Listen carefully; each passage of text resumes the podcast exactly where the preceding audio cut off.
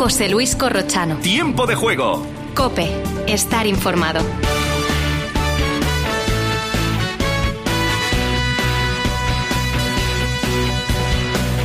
Hola, hola, ¿qué tal? ¿Cómo están? Bienvenidos a este último tramo de tiempo de juego. Lo acaban de escuchar. El Valencia le ha ganado a Osasuna 1-0 con gol de Kluivert. Incluso pudo haber ganado por más, pero Herrera le, le paró un penalti a Hugo Duro. Sale el Valencia del descenso y mete al Sevilla. Osasuna está a tres puntos de Europa. Hay además otras noticias. En el Real Madrid, por ejemplo, hay dos. La victoria ante el Español, que le sitúa a seis puntos del Barcelona, y la decisión de Florentino Pérez de convocar una junta directiva mañana, mañana domingo, para fijar su posición en el caso Negreira-Barcelona. De eso vamos a hablar un rato. Real Madrid 3 Español 1. Esto es antes del Atlético de Bilbao-Barcelona de mañana. El Real Madrid se coloca a 6 puntos, marcó Joselu y le dieron la vuelta al partido Vinicius y Militao en la primera parte. Remató el 3 a 1 Marco Asensio casi al final del partido. Vinicius vio otra cartulina amarilla que enfadó a Vinicius, por supuesto, y también ha enfadado a Carlo Ancelotti. El español está a dos puntos del descenso. Mañana, como digo, el Barça con Lewandowski y con Gaby, que vuelven al equipo de Xavi. Y el miércoles, en Real Madrid-Liverpool, la vuelta de los octavos de la Liga de Campeones, el Liverpool ha perdido 1 a 0 con el Bournemouth. Salah falló un penalti, el Liverpool está a seis puntos de la Liga de Campeones. Además, en la jornada de hoy, el Che 1, Valladolid 1. En el minuto 96, Tete Morente igualó el gol que Lerin había conseguido en el minuto 4. Al Valladolid después del gol del empate le han expulsado a Roque Mesa y a Martin Hongla. Ha terminado el partido con 9. El Elche está a 12 de la permanencia, el Valladolid a 3 del descenso y en Vigo Celtra 3, Rayo Vallecano 0.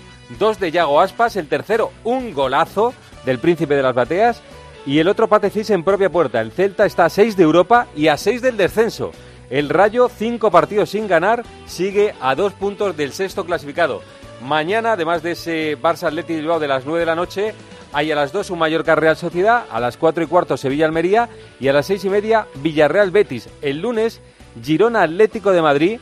Ayer el Cádiz 2, Getafe 2, gran enfado en Cádiz, con la reacción del acta sobre todo. Hay comunicado del club, luego estamos en Cádiz. Por cierto, una noticia del Atlético de Madrid que acabamos de conocer, el padre de Bissell ha hecho unas declaraciones en Bélgica y ha dicho que Bissell no vive bien que le dejen en el banquillo. Pidió una reunión con Simeone para expresarle su decepción. Si no juega lo suficiente, consideraremos otras opciones, ha dicho el padre de Bissell. En segunda división acaba de terminar en Las Palmas 2, Málaga 2 y además Eibar 1, Burgos 0, Alavés 0, Lugo 0, Ibiza 0, Villarreal B 0. Ayer Oviedo 0, Tenerife 0 de los de arriba, mañana Granada Ponferradina y Levante Albacete. Es primero el Eibar con 59 puntos, segundo Las Palmas con 58 y luego vienen Granada con 54, Alavés con 54, Levante con 54, Albacete con 50. El campeón de la Copa Juvenil es el Real Madrid de Arbeloa, que le ha ganado 2 a 1 a la Almería. Y además esta madrugada en Indian Well juega Carlos Alcaraz, lo hace contra Kokinaki, creo que a eso de las cuatro y media. Ha ganado hoy Davidovit. Han perdido Bautista y Cristina Puxa. Hay de madrugada también un Badosa Parrizas. Carreño se ha retirado con una lesión en el codo. Y en el Seis Naciones, Inglaterra ha perdido con Francia 10-53. Mañana hay un Irlanda-Escocia. Irlanda es líder, empatado a puntos con Francia. Está hablando Rubén Baraja en Dazón. A ver si podemos escuchar al entrenador del Valencia. El equipo ha sido continuo, ha creído siempre y tenía claro que era lo que teníamos que hacer y, y luego, lógicamente, pues lo que hablamos siempre, el acierto, ¿no? que es cuando tienes ocasiones hacer gol. ¿no? ¿Este es el Valencia que quiere ver el Pipo Baraja el partido de hoy? No, a mí lo que me ha gustado es que el equipo ha sido muy continuo. Ha, ha habido momentos en los que hemos tenido la pelota bien, hemos, ha habido momentos en los que hemos corrido bien a los espacios, hemos ocupado bien también zonas de remate, hemos llegado a, a zona de finalización, hemos tenido tres, cuatro ocasiones claras, además de, del penalti. Nos ha faltado igual un poco haber cerrado el partido un poco antes.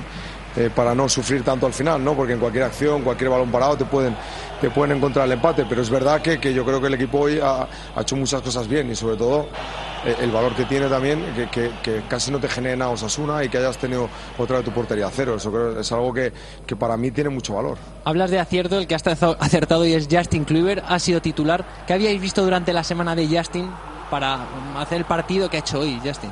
Bueno, yo creo que es, un jugador que lo, nosotros siempre hemos juntado con él. De hecho, el partido de Getafe también. El partido en, Real Sociedad nos costó un poco encontrar su momento porque el partido requería otra cosa, pero hoy hemos apostado por el de inicio y la sensación ha sido muy buena.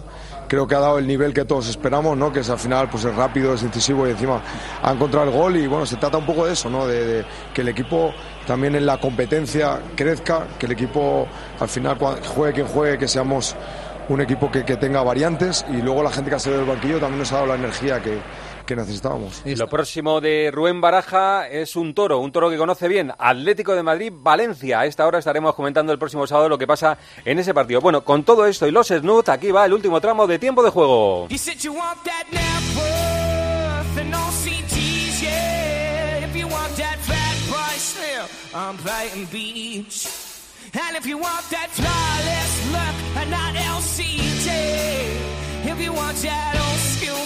You gon' get it from me. Get it from me, come and get it from me, come and get it from me, come and get it from me, come and get it from me, come and get it from me, come and get it from me, come and get it from me, come and get it from me, come and get it from me, come and get it from me.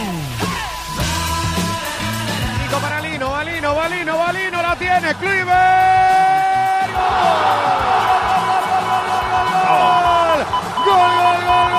¡Qué bien lo ha hecho! ¡Lo merecía y sale del descenso el equipo de Mestalla! ¡Qué importante el gol! La asistencia de Lino, el remate de Kluivert, Valencia 1, Osasuna 0. ¡Qué definición tan buena!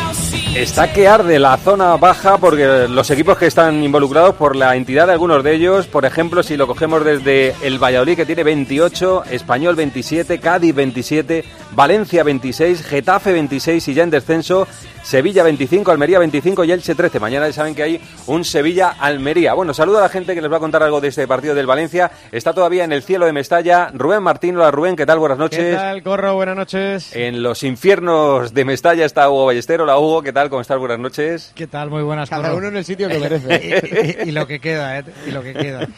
Está también Fermín Rodríguez. Hola Fermín, ¿qué tal? Buenas noches. Hola, buenas noches. Saludamos a Tomás Guas. Hola Tomás. Y... ¡Ay, Valencia, Valencia! Y está también Guillo que se ha quedado para hablar un rato con nosotros. Hola, Guille, ¿qué tal? Buenas noches. Hola, Corro. Bueno, del Valencia, de este Valencia... Bueno, primero, Hugo, ¿algo que quieras eh, destacar de lo que ha pasado después del partido? Si hay alguna noticia o, de cómo se marcha la gente de, de Mestalla.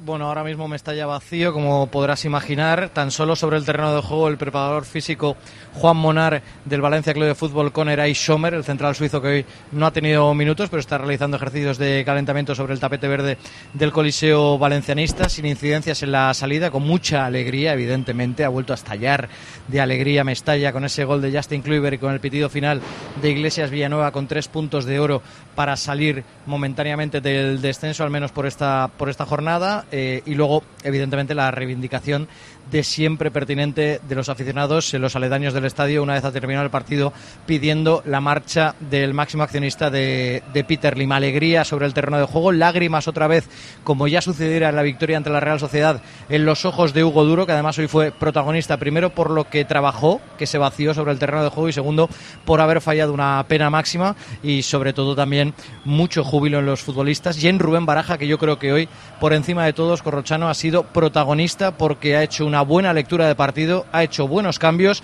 y esta victoria yo creo refuerza también la imagen del Pipo Baraja. Aquí la diferencia de los equipos de abajo, digo, la marca ganar dos partidos seguidos, porque están haciendo la goma muchos, ganan en casa, pierden fuera y entran un día en el descenso y otro día eh, salen. Eh, ¿Cómo has notado Mestalla? ¿Cómo has visto al Valencia, Rubén, que lo ves de vez en cuando? ¿Hay mucho nerviosismo o cómo está el Valencia? Muy enchufado, eh, tirado por su público, como ya le pasó el día de la Real Sociedad y antes de marcar, justo antes de marcar, muy tensionado verdad que se le notaba en errores que con los futbolistas que tiene, con la calidad que tiene, normalmente no cometería. Eh, yo creo que el partido se resume en que Osasuna no ha tirado entre los tres palos, eh, con lo cual era imposible que ganara si no tirara entre los tres palos de Mamardas Billy. Y como el fútbol, eh, siempre digo que no es un deporte de árbitros, porque es un deporte de futbolistas, creo que hoy es uno de esos días en los que se puede decir que el árbitro ha sido el principal protagonista. Ha despitado dos rojas, o sea, ha, pitado dos rojas sobre el campo y ha tenido que ir al bar a corregirlas. Y ha pitado un penalti en el bar que no ha visto, con lo cual ha sido Desastrosa la, actuación de Iglesias Villanueva, mal asistido y, habiendo tenido que ser corregido por el VAR en un partido muy importante para el Valencia. Yo que no soy muy de árbitro, o sea, no es un tema que me apasione, que se lo dejo a Lama, que le gusta mucho los árbitros, yo los veo mal. O sea, o sea a mí me han parecido siempre un nivel bastante aceptable, pero los veo así en general, o sea, no, diciendo este en particular o el otro, el de hoy me parece que ha estado mal, pero los veo mal. Es que los veo mal, no sé si por porque se ha metido una dinámica de, excesiva presión, de mucho vedetismo y de, que están muy señalados por lo que sea, pero los veo mal, los veo realmente que piensan que hay un ojo, un gran hermano, ese ojo que todo lo ve y que es le puede corregir y le no sé si les baja la autoestima y no, no sé exactamente lo que es, pero yo tampoco los veo bien, la verdad. no sé si es todo lo que les envuelve. Luego Rubén, otra cosa muy importante, que lo que está sucediendo con Enrique Negreira, con el caso, no favorece nada. Claro. O sea, es, que ya, si la labor arbitral es muy complicada porque es muy difícil. Pero Peter Martin, incluso para ti y para mí, que hemos defendido siempre la honestidad de los árbitros, o sea, el árbitro puede ser un muy inútil, pero honrado. Y es, es difícil, incluso en estas circunstancias, defenderlo, claro. Mm. Es, que, es, que, un club ha pagado durante no sé cuántos años al vicepresidente del CTA. Eh, Fermín, ¿qué, ¿qué, decías? No, que decía que, es que te da para sospechas, porque hoy no entiendes que la acción sobre Samuel Lino no se revise. es eh, una cosa increíble. es que el otro día en el Camp Nou. Eh, es que es más, es más penalti, Ellos mismos están alimentando el de, el de Torró, el de Torró muy poca credibilidad. El de Torró Alino es más penalti que el que han pitado. es así, solo puedes pensar, joder, tenían mala conciencia, a ver si le va a empatar el partido Sasuna y a ver si van a tener un lío. O sea, solo puedes pensar en eso. Es que, no que a mí me da la sensación de que, de verdad, el, el penalti a Correa que se revisa que para mí también es, claro, pero menos que el de Lino, yo creo que es ya, da la sensación porque es en el 89 para disimular.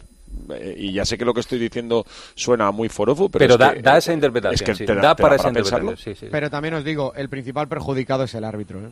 Hombre, el árbitro para mí, Rubén, para mí el fútbol español.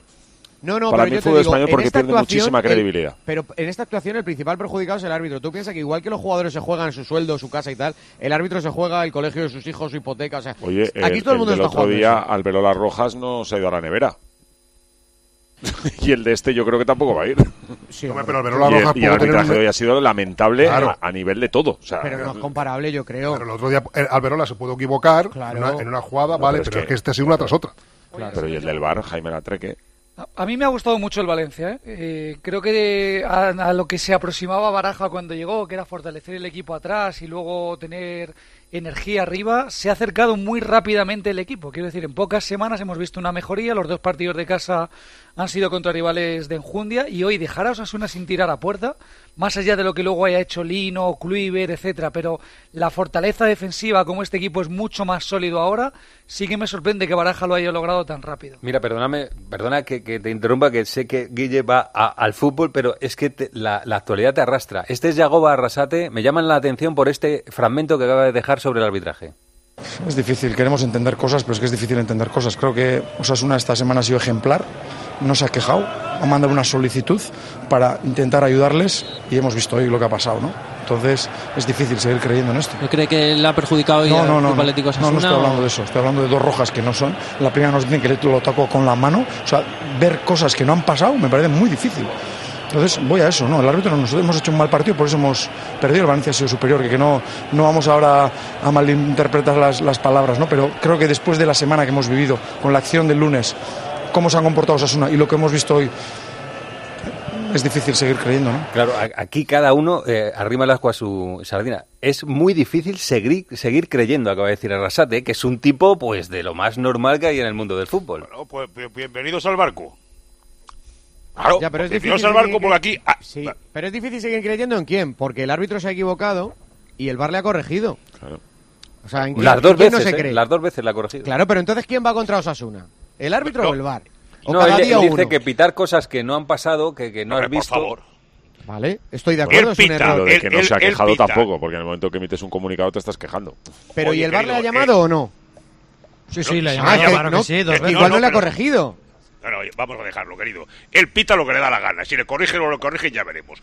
Está todo el mundo con un bosqueo, un bosqueo nacional. Mañana va a haber billetes en, Bilbao. Eh, y, bla, bla, bla. Hay un bosqueo nacional de que esto o se ponen en serio o se ha perdido toda la credibilidad. Y como dice Fermín muy bien, es un problema del fútbol español. Hoy le ha tocado Osasuna, el otro día le ha tocado al Valencia. Claro, no ha metido el penalti, coño, si no están acostumbrados, si le han metido un penalti a favor después de 52 penaltis. O, esto se revisa y cae quien tiene que caer y abrimos las ventanas y hay eh, aire nuevo o esto no se puede aguantar. Fíjate que la Porque no se lo cree nadie. La de Sergio Herrera es del asistente, o sea, el asistente que, está muy cerca de la jugada vamos, es, el que es, el que le dice roja, o sea, le dice roja porque Iglesia Villanueva ni la había visto. Y está tan cerca de la jugada que mira que, son buenos los asistentes del fútbol español, que ven los fuera de juego milimétricos, ¿eh? muchos de ellos. Pero, pero se ha equivocado, se ha equivocado en esa jugada. Pero yo, yo quiero. A ver, no podemos ver manos negras y, creo que hay que abstraerse de lo que está pasando con Negreira, que fue una cosa del pasado. Que se investigue, que, que se pasado, querido? Al que, bueno, sí, Negreira. ¿Del pasado? Lleva años 17 años al año 18 sí, del pasado. Lo que quiero decir es, ¿eh, ¿qué tiene que ver eso con el Valencia Osasuna? No puede haber manos negras en contra de Osasuna porque el que queda en evidencia es el árbitro. El que van a tener un informe negativo mañana de, de quien se lo haga es el árbitro de campo, porque hay un bar que le corrige. Guille, que el árbitro va a seguir pitando. Porque ha puesto a alguien. Pero, pero que a ojos de todo el mundo. al árbitro le da igual. pero igual en segunda el año que viene. Igual 8 coches. Bueno, Lo que quiero decir es que en qué le beneficia a este árbitro pitar contra Osasuna. Si el principal perjudicado de, los errores va a ser él. no veamos manos negras. No, yo, sí creo que no, ha, pintado eh, porque al final se han corregido los errores de lo que, se, iban a cometer. Yagoba, que es de rojas, que efectivamente luego el que Yagoba se queja para, para sembrar para el futuro. Como hay futbolistas malos y buenos y periodistas malos y buenos, hay árbitros malos y árbitros buenos. Eso es evidente. en la élite hay árbitros buenos y hay árbitros malos. Eh, y el nivel, el nivel, perdona Pedro, lo que has dicho en la presentación eh, es el que es. y el nivel que se está viendo es muy, muy bajo. Muy, muy bajo. Digo que en la, justicia ordinaria también pasa lo mismo. Cuando tú tienes una sentencia que te parece injusta, tú ves manos negras por todos lados. ¿Sabes? Y es lo que pasa. Y entonces, si las circunstancias te, te, ayudan a pensar en manos negras, como está sucediendo ahora, pues entonces las manos negras aparecen por todos lados. Aquí pongo un asterisco, Pedro, y es que desde Valencia, y lo venimos contando, desde la denuncia por la Supercopa de 2020, en la cual Valencia denunció a la federación, eh, eh, se ve una persecución la, sensación que hay en el ambiente es que se va a por el Valencia. No, no, el colegiado en concreto, sino más arriba. Que yo no digo que pase, ¿eh? yo digo la sensación que hay en Valencia, que llega un momento que, como decíais, ves manos negras en, cada pues, rincón. Y si luego, hay, y, si luego hay, un audio del presidente de la federación diciendo que al Valencia le cae mal, pues son cosas que no ayudan.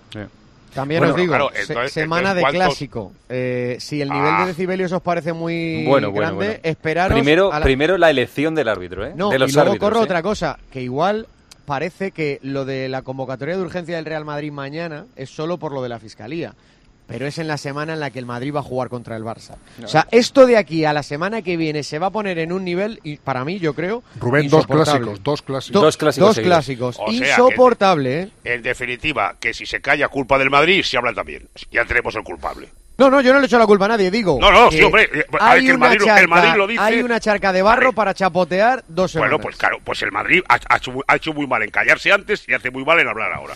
Pután, la culpa del Madrid. Bueno, vamos a hablar Y está encabronada toda España. Luego vamos a hablar de este asunto, de la decisión que ha tomado hoy Florentino Pérez de convocar la Junta Directiva mañana por el caso Negreira para fijar una posición en torno a la denuncia de la Fiscalía al Barcelona. Oye, ¿queréis decir algo más de lo deportivo que ha empezado Guilla a decir que le parece que el Valencia ha entrado bien al partido y ha, ha, estado bien. Lo próximo, he dicho yo que hay que ganar dos partidos para salir de abajo con un poco, sacar un poco el cuello, porque están haciendo la goma los equipos, ganan en casa, pierden fuera. Los siguientes, los siguientes Atlético Madrid Valencia, que es un toro, es un toro difícil, ¿eh? Y por eso la importancia del partido de hoy, eh, Corrochano, y por eso la importancia del ambiente de Mestalla de saber que ya no puedes elegir partidos y que el de hoy era muy importante, como lo será el siguiente, pero sobre todo irte con esa moral reforzada de cara a ese partido. Yo de lo deportivo lo he dicho antes en la, introducción del resumen del encuentro. Para mí hoy hay que romper una lanza en favor de, Baraja mientras, mientras Gatuso se iba por la puerta de atrás acobardado, atemorizado y dejando tirado a este vestuario por el que había apostado en, en verano. Baraja dio un paso al frente, cogió el equipo.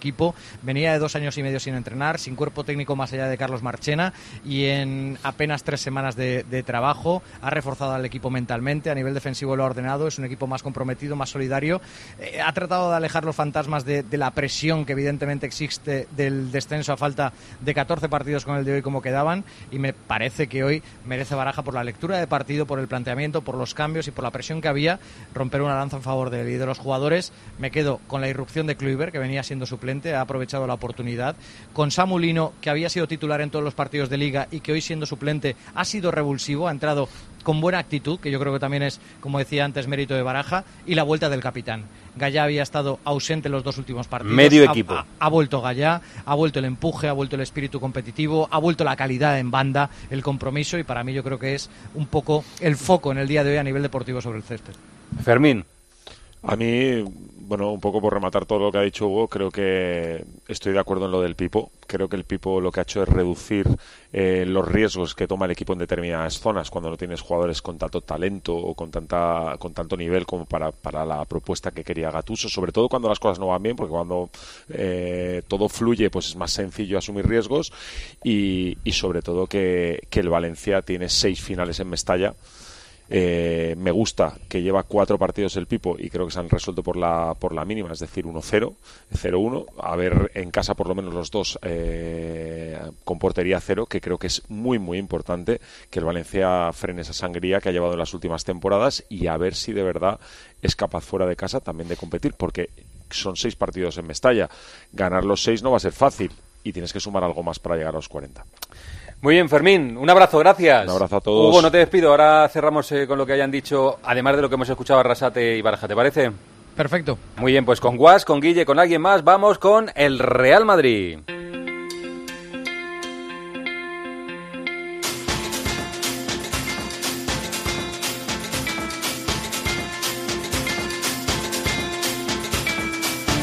Escuchas Tiempo de Juego en Cope. Con José Luis Corrochano. Lo va a intentar Vinicius. Uno, dos, chuta Vinicius. Y gol, gol, gol, gol, gol, gol, gol, gol, gol, gol. Hizo la jugada. La ayuda le llegó tarde. Abrió pierna buena y ejecutó abajo al palo izquierdo de Pacheco para marcar el empate de Militao. Primero el silicone, luego la jugada, la puso Chouameni con el exterior y Militao rematando y dándole el travesaño y marcando. ¡Vamos Nacho! ¡Qué bien ah. Nacho! ¡Vamos Asensio! ¡Gol, gol, gol, gol, gol, gol, gol, gol, gol, gol! De Marco Asensio. Le dan poco, pero como lo marca. ¡Voladón de Nacho! Se la da Marco Asensio. De la tiro por arriba. Golazo de Asensio. Real Madrid 3. Español. Como digo, hay dos noticias en el Real Madrid. La primera sucedió antes de lo que hemos escuchado, de ese 3-1 frente al Español. Es la decisión de Florentino Pérez de convocar la Junta Directiva para fijar posición en la denuncia de la Fiscalía al Barcelona por el caso Negreira Barcelona. De esto vamos a hablar. A las 12 en punto vamos a hablar, pero antes un poco de fútbol. Hayan estado en ese partido en el Bernabéu Miguelito, Miguel Ángel Díaz. ¿Qué tal? ¿Cómo estás, Miguelito? Hola, Corro. Buenas noches. Arancha Rodríguez. Hola, Arancha. Hola, muy buenas. Saludo también a Roberto Morales. Hola, Roberto. ¿Qué tal? Hola, Corro, buenas noches. Eh, ¿Hay alguna noticia, Miguelito Arancha, deportiva en el Real Madrid después del partido? Ya saben que el miércoles hay un Real Madrid-Liverpool de Champions. No, todo ha salido bien en cuanto a sanciones, a lesiones. No quedaba muy claro una amarilla que mostraba Figueroa Vázquez en la segunda parte. Pensábamos en la retransmisión que había sido para Nacho, y eso le hubiera hecho perderse el clásico del próximo 19 de marzo, pero era para Ceballos. Así que bueno, no hay ningún lesionado, no hay ningún sancionado y de cara al Liverpool, que es lo inmediato, el partido del miércoles, volver Benzema, que por supuesto va a ser titular, y va a entrar en la convocatoria Mendy, aunque yo creo que después de haberse perdido los últimos 12 partidos, en ningún caso va a ser titular. Arancha, tu titular para lo que vamos a hablar luego de la decisión de Florentino Pérez, ¿cuál sería? ¿El de la Junta Directiva de mañana? ¿Cuál sería el titular? Bueno, que se han cumplido los plazos legales que esperaba el Real Madrid y ahora todo el mundo eh, preguntaba al Real Madrid y le pedía un comunicado. Bueno, pues el comunicado ha sido el más contundente de todos los que se han hecho hasta la fecha. Así que ha tardado, pero lo ha hecho con una sustancia y con una consistencia legal. El que más expectación y revuelo ha causado, sin lugar a ninguna duda. Pasa por la zona mixta de este tiempo de juego Manolo Lama. Hola Lama, ¿qué tal? ¿Cómo estás? Buenas noches. Muy buenas noches, Corrochano. Así que flash interview. Eh, este partido es de entreguerras, ¿no? Ante lo que viene, que es Liverpool y Barcelona, es casi despacharlo lo mejor posible y a pensar en lo que viene, ¿no? Ese es el partido que tienes que ganar tres puntos, que tienes que intentar que no se te lesione nadie y que tienes que dormir tranquilo hoy a esperar a ver lo que hace mañana en Bilbao. Yo creo que el Madrid ha hecho lo que tenía que hacer, 3-1, tres para la buchaca y a otra cosa mariposa. Eh, ¿Te ha gustado alguien en especial en el día de hoy? Bueno, como siempre, Vinicius en la primera parte está muy bien, encarando, intentando romper, él es el que ha logrado el gol del empate, ha hecho yo creo que una buena primera parte Vinicius, luego el tono general del equipo en la segunda mitad ha bajado para mí muchísimo, eh, pero ya yo creo que se han conformado con el 2-1, han visto que tampoco el español era un equipo que les estaba generando problemas y han economizado. Yo creo que el Vinicius ha sido para mí el mejor del Madrid. Eh, ¿Te chirría Camavinga en el lateral izquierdo? Bueno, no es que me chirríe, es que no es lateral izquierdo, es que Camavinga es un buen centrocampista, se puede reconvertir como cinco, es un buen interior y, oye, si hace falta que un día te eche una mano como lateral izquierdo te la puede echar, pero evidentemente hoy se le ha notado que tiene carencias en esa posición porque no es la suya. Mm, dos preguntas de futuro, casi de futurólogo. Eh, ¿Crees que el Barça va a tropezar mañana en Bilbao?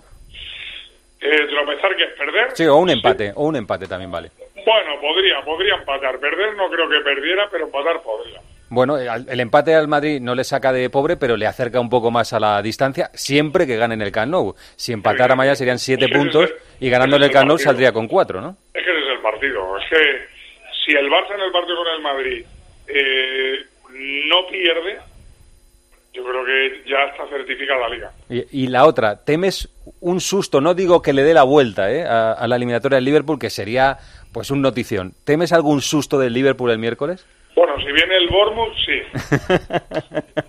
que es el que le ha ganado hoy al Liverpool, ¿no? Ah, mira, parece ser que sí. claro, que para que sea un susto tiene que ponerse por dos goles. Sí, Porque incluso, imagínate que, que, marque el primero. Sí, yo digo un susto, pues eso, a los 10 minutos que te meta un gol y, ya, pero es que, uno y que, se ponga a hacer dos. Sí. Más. sí, sí, un susto. Hombre, lo otro es súper noticia. No, claro, es que el año pasado eh, no, la Juve cuando tenía que ganar 0-3 se puso 0-2 minuto 15-20. Sí, sí, es así como se producen las sorpresas. No digo que para eliminarle se nos olvide que le tiene que meter 0-4. Claro, claro. Eso. es, eso es, para igualar la eliminatoria 0-3 y luego para eliminarle 0-4. Manolo, un abrazo, gracias, ¿eh? Y gracias, gracias al Departamento de Comunicación de Manolo Lama, que nos ha permitido esta comunicación en la zona mixta del tiempo de juego. Bueno, chicos, vamos al lío. Eh, eh, he dicho yo que es un partido, donde lo tienes que ganar porque es evidente que si hay algún momento en el que el Barcelona tiene un partido comprometido es el de mañana en San Mamés contra el Atleti de Bilbao, pero que es un partido que al Madrid no le daba mucho, es ganarlo y a otra cosa, ¿no? Mira, eh, yo creo que después de tres partidos sin ganar, que eso es eh, una circunstancia excepcional en una temporada del Real Madrid, había que ganar eh, además se ha ganado remontando, porque bueno, el español ha marcado el primer gol. Y luego nos ha llamado la atención en la retransmisión que prácticamente hasta el minuto, no sé si hemos llegado al 70, pero el 60 muy avanzado, Ancelotti no ha movido largo, la Ancelotti no ha hecho ningún cambio. Bueno, es que el Liverpool el miércoles y no hace ningún cambio, porque Ancelotti quería los tres puntos hoy y no quería sustos y bueno pues al final se ha conseguido y a partir de ahora pues ya veremos a ver qué pasa mañana en San Mamés qué pasa en el clásico el próximo domingo. Todo el mundo sabe que esto está muy difícil pero bueno si se pone a tiro pues habrá que pelearlo. Y a partir de ahí pues evidentemente ahora ya sí a pensar en el Liverpool. Sí lo importante es eso no lo que pase mañana en, en, el partido de San Mamés el Barcelona porque se llegaría a un clásico y además fíjate que estamos viendo que Xavi ah, se ha enfrentado al Real Madrid cinco veces desde que es entrenador y los números no le han ido mal porque creo que son tres victorias frente a dos derrotas, pero curiosamente nunca ha jugado con el Real Madrid todavía contra el Real Madrid desde que es entrenador en el Camp Nou, con lo cual a lo mejor el sistema de juego que empleó en la Copa no lo puede utilizar en el Camp Nou porque seguramente habría pitos. Mm, hombre, se espera que el Barcelona en casa ante el Real Madrid, aunque le valga incluso el empate, le pueda valer, se espera que sea más ambicioso que en el partido que jugó en la Copa. Eh, Roberto, ¿qué te ha gustado hoy del Madrid? Por decir alguna cosa que no se haya gustado. Bueno, necesitaba el Real Madrid goles y empezar el partido como lo ha empezado con ese error de Camavinga en el lateral izquierdo en el que yo creo que va a ser su último partido en la demarcación al final le ha hecho dar mucho más de lo que podía pensar en un inicio en el desgaste físico con la mente en el Liverpool y con Vinicius asumiendo el, liderazgo y generando casi todas las ocasiones de peligro en una conexión especial con Rodrigo que pese a que ha estado bien en el partido es mejor no mirar la estadística de Rodrigo porque la verdad es que asusta y si la comparamos con, con Asensio es el contraste. O sea, Rodrigo lleva 146 días sin marcar en liga lleva siete partidos consecutivos sin gol desde la semifinal del Mundial y en cinco fue titular. Y Asensio, que ha tenido minutos, entre comillas, de la basura, ha marcado en tres de sus últimos cinco partidos. venía sin jugar en partidos muy importantes, dos partidos consecutivos sin minutos que nos ha extrañado. Barça y Atlético. Esa decisión de Ancelotti. Barça y Betis, perdón, Barça y Betis. Barça y Betis. Y uno de los partidos en los que no marcó fue Anfield, que jugó tres minutos y en esos eh, tres goles que ha metido en sus cinco últimos partidos solo fue titular en dos. Entonces hay una diferencia bastante grande en el trato hacia Rodrigo y hacia Asensio que a mí me, llama la atención, destacando que Rodrigo ofensivamente ha estado bien, pero que le falta esa chispita en la finalización que necesita el Real Madrid, sobre todo cuando no está Benzema y jugando él de delantero centro. Eh, le han dicho, perdona, le han dicho hoy Ancelotti, eh, Militao lleva cuatro y Rodrigo lleva cuatro también y se ha quedado así pensando y ha dicho... Hombre, quizás Rodrigo ha salido bien porque ha dicho a Rodrigo le pido que defienda mucho más, porque ha visto que era una, era una, comparación eh, ha Estado torero y ha dicho, bueno, a lo mejor Militao es un buen delantero. Sí, y, Rodrigo no tan buen defensa, ¿no? Eso es, dice, hombre, es curiosa esta estadística que me decís, ¿no? A lo mejor Militao es un buen delantero, lo que pasa es que a Rodrigo también le pido que defienda mucho. Eh, Guille, Tomás, ¿en qué os habéis fijado en el partido? Si queréis poner el acento en algo. Bueno, aunque el Madrid entra dormido a menudo a los partidos y hoy le ha costado encajar un gol con una gran finalización de José Lu, por cierto, y un error garrafal de Camavinga, que, yo creo que en los partidos gordos no va a jugar ahí porque ahora el Madrid ha recuperado opciones. La primera la de Nacho, por ejemplo, que el rato que ha jugado ahí ha defendido bien y luego encima ha hecho el jugador en el gol de Asensio, pero que luego ha remontado bien, sin brillantez. Creo que es un periodo de la temporada donde el Madrid no está brillante, pero lo importante hoy era sacar los puntos, meterle presión al Barça a ver si pincha mañana y luego esperar la semana grande, no tener sustos contra el Liverpool, que no se repita lo que ha pasado un par de veces en la última década contra la Juve y contra el Chelsea, se pusieron los dos equipos 0-3 en el Bernabéu, luego el Madrid lo consiguió eh, en las dos ocasiones recuperar, pero tiene dos precedentes peligrosos. Y luego el Barça, que es el partido donde independientemente de que mañana, mejor si se deja puntos el Barça, pero el Madrid tiene que ir a ganar a Barcelona, no le vale otro resultado. Ese es el partido. Es la semana grande porque encima hay un parón y luego hay 15 días para pensar que dan para mucho, así que creo que ha cumplido sin excesos, eh, sin brillantez el Madrid. Guas. No veo que el partido tenía que haber acabado cuando han quitado a Vinicius, porque no sé, eso era Vinicius 2, Español 1. Eh, es el jugador del Madrid. O sea, eso es lo que me deja a mí el partido, que esto iba a ser un partido de entreguerras, sin duda. Que el español es blandito, pues en el Bernabéu y en Balaídos y en la mayoría de campos donde va. Y a mí me ha extrañado, y claro, me ha corregido el poli a los cinco minutos, que digo, el, español está más espabilado que en Putela, gol del español. Y digo yo, es que el Madrid no es el Valladolid en cuanto a intensidad y en cuanto a meterte, ¿no? Pero que, que hay un faro que es Vinicius y lo demás no te voy a decir que es lo mismo que estén los 10 que estén ahí, pero casi casi, ¿no? Si hay un tío que te cambia un partido, que te hace el gol del empate, que está metido, ausente Benzema, que es otro misterio también de la ciencia, es este muchacho. Entonces, bueno, e-, estás pendiente, estás colgado de este. Es así. a mí, mm, mm, venimos diciendo desde hace tiempo que eh, el Madrid es Vinicius, pero no en los partidos, es antes, durante y después de los partidos. Vinicius, Vinicius es todo el Madrid, pero a mí no me parece mal que el Madrid tenga un foco tan deslumbrante, ¿no? Porque muchos equipos lo tienen, o sea, el, del Paris Saint Germain, aún estando Messi y Neymar, es Mbappé, y el de el Manchester City a lo mejor es Haaland, o sea, tienes un foco ahí deslumbrante, pero es cierto que hay veces que, que, ir solo por ahí te atasca, ¿no? Te atasca el ataque, ¿no? Pero tienes que tener algún no, que, te decía que tienes que tener alguno que le eche una mano. O sea, para el miércoles esperas a Benzema. El miércoles, el miércoles, entre otras cosas, por cierto, para acabar con Vinicius, si la tarjeta que he visto hoy esa vara de medir es la de los defensas que le marcan, hubieran acabado los rivales del Madrid con seis. Sí, tengo que poner un, tengo que poner un fragmento de Vinicius. ya que, es que vamos. Ya que le das paso tú, este es Vinicius. Hoy ha visto otra tarjeta amarilla. Es el segundo jugador con más tarjetas amarillas de la liga. Hay varios jugadores por, por delante. ¿Cuántos hay Pedro, Pedro, eh? Cinco o seis. Cinco o seis, dice Pedro. No, no, Pedro. sí que sí, te digo yo, si llevo yo las cuentas. Bueno, ¿Me vas a decir a mí? O sea, he visto es el, el cuando juega al Madrid... Ido jugadores con, con 11 amarillas. 11 amarillas. Se lleva 8 y hay dos por delante. Dos de 11, varios con 8 con 9 que te lo digo yo. O sea, entre los cinco primeros, cinco o seis primeros, ¿no? sí, sí, cinco, seis, cinco, seis. Bueno, es cómico. Este es Vinicius.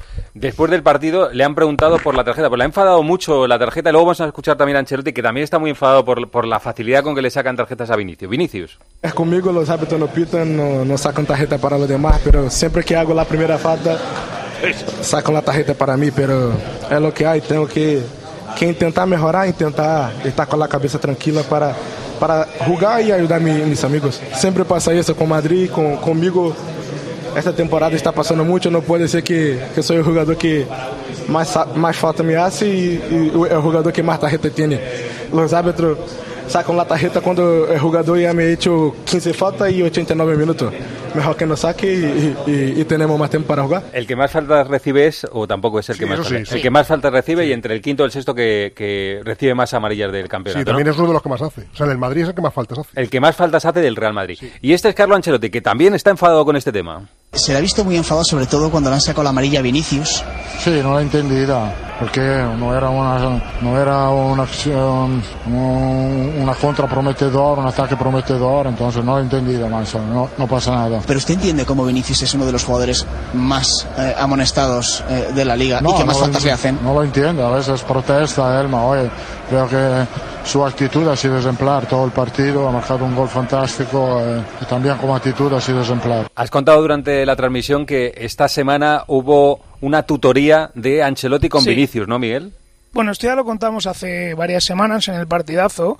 Ancelotti está especialmente involucrado en este asunto. Obviamente, de puertas para afuera, pues hay una versión oficial que es eh, gran parte de la razón, ¿no? O sea, a Vinicius se le provoca, a Vinicius se le pega y esto hay que intentar solucionarlo, aparte de, de insultos racistas y demás, ¿no? Pero mm, Ancelotti cree que tiene que reconducir ciertas actitudes en el campo Vinicius, ¿no? Y hoy, por ejemplo, yo creo que por eso se ha encabritado tanto cuando ha visto que Vinicius ha visto una cartulina amarilla absolutamente injusta. Eh, Vinicius llevaba, creo que, eh, en Copa, Champions y, y, Liga eh, ocho amarillas en los últimos 12 partidos y se ha quedado en el descanso, que eso es algo poco habitual a Ancelotti, protestándole a Figueroa. ¿no?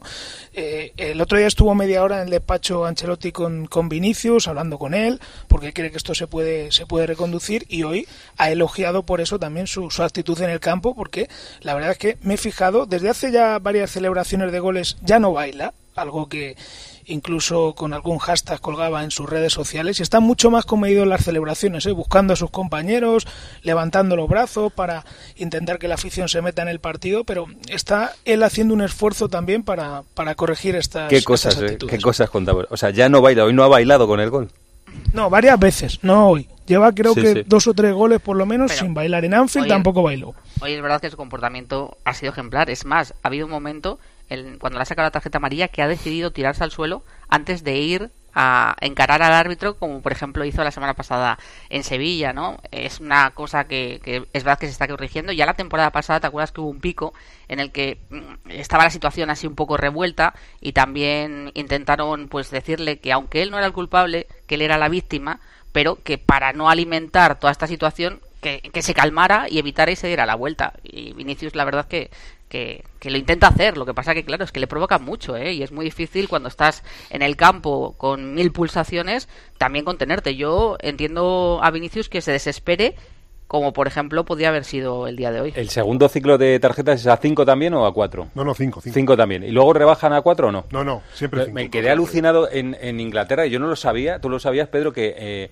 para mm, ser sancionado a los cinco partidos, esos cinco, esas cinco, Guille lo sabrá y Evangelio a lo mejor también. Evangelio, ¿qué tal? ¿Cómo estás? Buenas noches. Hola, Corro, buenas eh, noches. creo que son cinco, tienes que ver las cinco tarjetas en los 20 primeros partidos. Si, si no los ves en los 20 primeros partidos, aunque tengas cinco, no te, no te sancionan. ¿Sabéis esa norma o no? Yo no. Yo lo leí el otro día. Sí, sí, sí, sí, pero es así, ¿eh? vamos, lo he escuchado en las transmisiones de, los compañeros. que, no ¿eh? que, no sé si son 20 partidos o, alguno menos o alguno más, pero que no no es a los 5, pumba, castigado. ¿sabes? si, te las meten muy pronto, pues sí te sancionan, ¿no? Sí, y son ciento y pico, ciento tarjetas contra 18, 20. Sí, es otro, es otro fútbol. Sí, es otro pero en todas las ligas, ¿eh? No solo lo en las que, Lo que sorprende en el caso de Vinicius, que, es, que es un dato demoledor, o sea, más allá de que es una vergüenza que lleve 12 amarillas, el jugador que más falta recibe en, el fútbol europeo, en las grandes ligas, es que de las 12, 11 son en competiciones nacionales, 8 en la liga y 3 en 3 partidos de Copa del Rey. Solo en competición europea, haya sido Mundial de Clubs, eh, eh, la Champions o la Supercopa de España, solo ha recibido una en Anfield. Solo una. O sea, ahí se ve el trato tan diferente que está recibiendo Vinicius de los colegiados en España a cuando sale de España. La tarjeta de hoy o sea, es vergonzosa. la tarjeta de hoy. La, Es la un- tarjeta de hoy es cómica, sí. es Yo me quedo con su gol, ¿eh? para, para, para luchar por una pelota en la que si se le hacen en la falta en la vida habría sido amarilla. El gol que marca es de superclase, no solo por la técnica individual recortando hacia adentro y luego poniéndola con mucha sutileza en el palo contrario, sino por el momento de partido. El Madrid estaba perdiendo, no tenía soluciones ofensivas y el que aparece un día más es Vinicius para hacer la Es- jugada es Liverpool, que mete ¿no? al Madrid en el partido. Es Liverpool, ese, Igual, ese muy gol es, es Liverpool. Muy Eh, parecido. Y gol, y, gol, y gol, Arancha, que plasma una realidad esta temporada, por desgracia para el Real Madrid, porque estamos esperando a Benzema todavía. Eh, es el máximo goleador del Madrid ya, Vinicius. Y por mucho que haya mejorado Vinicius en la definición, que aún así ha tenido una época en la que ha dejado de marcar, el Real Madrid no puede depender solo de Vinicius ofensivamente. O sea, necesita que, si Por quiere ganar algo grande, que Karim Claro. se enganche ya. Con Que solo un jugador mm, pueden pasar, pero yo creo que no ganas la Champions. Con Eh, solo un jugador no la ganas. Corro, la, la norma que decías, efectivamente en la Premier es para la primera vuelta, eh, pero si has cumplido dos ciclos de tarjetas amarillas, es decir, si has visto 10 amarillas, para la eh, segunda vuelta hasta la jornada 32 también te siguen contando. Es decir, para castigar a los jugadores que, que más O tarjetas sea, que ven, si, por ejemplo, haces teoría. 5 en la jornada 33, no te meten un partido. O sea, si te- Efectivamente, según esa norma Sí. es así. Si has cumplido dos ciclos de amarillas, sin embargo, hasta la jornada 32, desde la 20 hasta la 32, sí que sigue eh, cumpliendo. Evangelio, ¿qué ha hecho el Liverpool hoy? Aparte de perder contra el Bournemouth, ¿qué ha hecho? Bueno, eh, perder y, los números fuera de casa son muy llamativos del, del Liverpool. Son 13 partidos jugados fuera de casa porque le queda uno pendiente contra el Chelsea. Tiene que visitar todavía el Etihad y Stamford Bridge después de jugar en el Bernabéu. Y son 7 derrotas en 13 visitas, eh, que son números muy malos para, para el Liverpool que lo del otro día apareció al final un oasis, la goleada 7-0 sobre el Manchester United. Hoy ha perdido con el Bournemouth, que es verdad que ha aprovechado, ha tenido pocos remates, pero ha aprovechado bien sus oportunidades. Salah falló un penalti ya cuando el equipo iba eh, perdiendo 1-0, lo mandó fuera. Ha puesto un equipo bastante titular, pero tiene algunas bajas y hay una que yo creo que le hace especial daño al Liverpool. No tiene por qué influir en el Bernabéu, pero sí contra equipos que se le cierran mucho, como hoy ha sido el Bournemouth. Eh, Jürgen Klopp fichó a Thiago porque era un equipo contragolpeador y hubo cada vez más equipos de la Premier que se le encerraban y al Liverpool le costaba mucho abrir esos partidos como por cierto también a veces le pasa al Real Madrid. Eh, ficharon a Thiago para eso y cuando Thiago no está, que continúa lesionado, el centrocampista español, contra este tipo de rivales lo, lo notan mucho. Y otra cosa que se ha notado es que el equipo eh, sigue siendo vulnerable en defensa y que Virgil van Dijk que tampoco ha hecho un partido desastroso, pero sigue sin estar eh, a un nivel que estaba antes de la al nivel que estaba antes de la lesión. Hoy en la jugada del gol se ha quedado parado de repente, después ha cometido otro error que es eh, impropio del central neerlandés cuando está bien y yo he visto señales del Liverpool pre 7-0 con el Manchester United. Estoy viendo aquí la alineación, a lo mejor se parece a esta, ¿no? Allison, eh, Alexander Arnold, Conate, Van Dijk, Robertson, Elliot, Fabiño, Baisetic, el español, y arriba Salah, Gazpo y Darwin Núñez. Eh, ¿Esperáis eso o Firmino? La, la variante sería Henderson por Elliot, Sí. que puede ser o puede no ser, porque Henderson al final lleva siendo ya suplente. ¿Y Firmino? ¿Firmino le, veis o no le veis eh, en el equipo De titular yo no. Vale. No sé si Guille le ve, pero de titular No, yo no. si están bien, supongo que jugarán Darwin, Gakpo y Salah, los que jugaron Sí, los en que la han jugado, han jugado hoy contra, contra el Pero, pero escúchame, yo creo una cosa. Juegue el que juegue, es un equipo que viene con todo hecho. Viene con, con 2-5, señores, vamos a quedar allí bien y salgo a jugar. Y esto es un gran Y, y que se puso 2-0 en el, en el Eh, primer estamos. cuarto de hora de A ese no le a ese no le gana Europa cada año ni le mandan a la Europa League ni eso es un equipo serio que no está en su mejor momento evidentemente, ¿no? Pero que viene muy tranquilo, no viene, viene sin ninguna presión del mundo. ¿Esperáis algún susto o no? Hombre, que- que si hay es un equipo como Absolutamente otros no. en Europa que te Absolutamente no.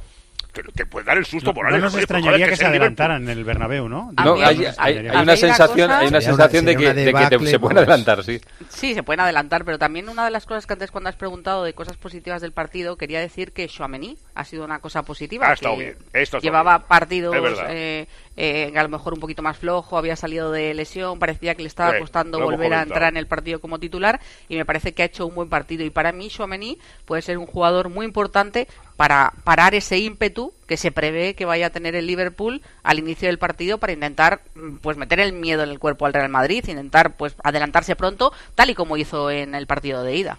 He visto... El Madrid ha vuelto sí. a ganar con Cross y Modric juntos y jugando a un ritmo bastante rápido, sobre todo la primera parte, cuando le ha tocado remontar. Y se ha apoderado del partido, ha cerrado al rival y ha, jugado momentos, la primera parte, insisto, bien al fútbol, la segunda ha pesado más en el Liverpool, seguro. Hombre, si metes un lateral izquierdo como Dios manda, o sea, Nacho, y ponerse Camavinga en su sitio y Benzema eh, está para jugar, pues es otro Real Madrid, claro. Lo de hoy es, es un poco cómico pensando en Europa. Eso de Camavinga ahí es, es, es una cosa que es, que es, es folclórica. Sí, ha, bueno, ha dicho Ancelotti que es evidente que Camavinga no tiene los mecanismos defensivos. Claro. Digo que he visto eh, el documental de Apple, este de los tres episodios. Bueno, he visto uno y medio, pero mm, mm, dice Ancelotti sobre el partido del Chelsea, de la vuelta del, del Chelsea, que el Chelsea levantó la eliminatoria a- al Real Madrid. En comparación con esto lo pongo, que, que dice que dice cómo le vas a decir a los jugadores hablando de ese partido dice cómo le vas a decir a los jugadores que no traes una ventaja como la que traías de Londres. Dice es un dato que a los jugadores no se les escapa y lo, digo porque ahora seguramente dirá qué le voy a decir a los jugadores si vamos ganando 2-5 la o 5-2 la eliminatoria ellos lo tienen en la cabeza es un dato. Tienes tres goles de ventaja sobre el Liverpool. Y ha dicho hoy en la rueda de prensa o la frase interview ha dicho "Mm, cuidado porque es un partido que tiene sus trampas. El del Liverpool Claro. tiene sus trampas. Es verdad que es un partido que tiene sus trampas porque el, el Liverpool como dice Was no tiene nada que perder Bueno, y es un loco es. un equipo loco totalmente o sea loco o sea y Jürgen Klopp es rock and roll pero a lo bestia y yo creo que él va a jugar esa baza si le sale bien y si no va a pues salir, nada claro, va a salir a lo loco a atacar. Yo sí que veo un susto en el sentido de que se puede adelantar. No sé si va a marcar un segundo gol o no, pero creo que el Madrid tiene también mucha experiencia en la competición como para saber capear los momentos difíciles que pueda haber. Ahora parece muy raro que el Madrid no le haga un gol a ese equipo loco. Parece Sí, muy raro aunque Y- que y no le ma- haga un y ma- gol. y más de y más de uno. Y más de uno, Hay- Hay, efectivamente. que acordarse que en la ida con 2-0 a favor el Liverpool no especulaba, ¿eh? O sea, el Liverpool siguió siguió intentando jugar No a lo que a lo que suele jugar este equipo. que Lo mismo tenemos ahí un resultado de escándalo, lo mismo sale un partidazo ahí de, de un resultado Yo espero goles, ¿eh? fantástico, ¿eh? Otra vez. Bueno, eh, dos cosas, yo os despido ya. La primera, eh, dato exacto, Pedro. Sí, eh, ahora mismo dentro del grupo de, de ocho eh, amonestados está Vinicius, pero por delante tiene siete jugadores, en concreto Carmona y Baena llevan 11 amarillas, Aleñá lleva 10 y luego hay cuatro con 9, Javi Sánchez, Gumbau, Domingos Duarte y Oscar Gil. Y este sonido de, de Pues, Nacho. Pedro, la liga que lo actualice, porque la liga le pone solo cuatro por Pues es delante. que yo no sé dónde os fijáis, pero yo te digo los datos. Pedro, La es liga la, estadística, Pedro es supongo. la memoria del fútbol español, eso hay que tenerlo claro. Bueno, y este sonido de Nacho. y la vergüenza. Y este sonido de Nacho, eh, nada más terminar el partido, ha hecho un jugadón en el tercero del Real Madrid, ha atravesado varias líneas de- del español para darle el balón a Marco Asensio para que hiciera el gol. Y ha terminado diciendo esto. Bueno, eh, se me pone la piel de gallina, eh, todo el mundo sabe aquí que esta es mi casa. Estoy muy feliz porque estoy enganchando una, unos meses ya de, de mucha continuidad y yo creo que al final eso también físicamente se me nota. A día de hoy soy feliz, no voy a decir nada más, pero a día de hoy soy feliz. La decisión no está tomada todavía. No, aparte, co- como dije, ¿no? Eh, era una decisión que no iba a depender ni de, de lo que jugara de aquí a final de temporada. Es verdad que lógicamente, eh, si las cosas van como hasta ahora, pues eh, la felicidad que yo tengo de, de defender esta camiseta no la voy a encontrar en ningún lado. Como te digo, me gusta vivir el presente y, y me quedo con cosas como estas, ¿no? Que, que me hacen pensar para bien todo. Cosas como estas me hacen pensar. O sea, cosas como las que es que es evidente la Para decisión. bien. la- claro, la decisión al final, aunque, ha aunque sea al margen de que juegues o no, no tiene, no tiene, o sea, tiene una relación directa con lo feliz que tú seas. Eso es evidente, ¿no? Lo mucho que está jugando ahora. Claro, es evidente que, que eso tiene Estás- mucho que ver. es- Estás en tu casa, el equipo de, de tu vida, te quiere todo el mundo. Estás jugando, ha dado Pedro y un dato, no se ha jugado treinta y pico partidos. ¿Dónde vas, criatura? Hombre, Sus últimas declaraciones eh, Bueno, dieron, pues, dieron lugar a, A la duda, a la mucha duda. especulación. Sí, porque pero- dijo- pero hoy no, dijo hoy- que aunque- pero vamos, claro, vamos. pero si sale y dice que aunque juega hasta final de temporada, la decisión está ya prácticamente tomada, pues está dejando entrever que se quiere marchar. Chico, no lo sé. Yo lo que pienso es Hoy que, ha dado no un sé, giro porque sabe la repercusión que tuvo lo que dijo. eso Bueno, y también, Vamos porque a ver, también las, vamos a y- y ver también que- Hombre, por lo menos respecto a otros años es que se lo está pensando. Na- Claro. Miguelito, ¿qué dices? ¿Qué dices? Pues, pues claro que se lo está pensando. Si es que esto es a lo mejor. eh, a ver, Nacho, después de toda la vida en el Madrid, no solo va a pensar en minutos o en dinero, ¿no? Pero es, no sé, que, que el club te ofrezca. eh, un, un aumento de sueldo, que, que llegue la final del mundialito de clubes y seas titular eh, de lateral izquierdo y no Camavinga. Es que son muchas cosas. O sea, que no el está año pasado, aparte que insisto, un- en- una- en tres eliminatorias no, el año pasado en seis Una experiencia en el extranjero, Champions. pues imagínate Pero que se va porque hay lesiones. Aprendes alemán. Tu vida dentro de 20 años, pues a lo mejor eres entrenador del Bayern Múnich. Pero, ¿por escucha qué que tiene- Nacho es tiene peor un- que Rudiger, por ejemplo? No, no, para mí, para mí Nacho debería haber jugado muchos partidos por delante de Rudiger, pero la triste realidad de Nacho es que eh, cuando se recupere ahora Álava, si hay que elegir el lateral izquierdo, jugará Álava y, Mendy. el lateral izquierdo. y en el centro de la defensa tiene a Álava, tiene a Militao y tiene a Rudiger por delante. Esa es la triste realidad de Nacho, que para jugar se han tenido que lesionar muchos defensas. Entonces, ahora que llegan los partidos grandes, Tomás, con el, en el clásico, vamos a ver cuántos minutos juega Nacho cuando estén recuperados todos. La triste realidad de Nacho. Va a jugar de lateral izquierdo. La siguiente eliminatoria, vamos a ver los minutos que juega.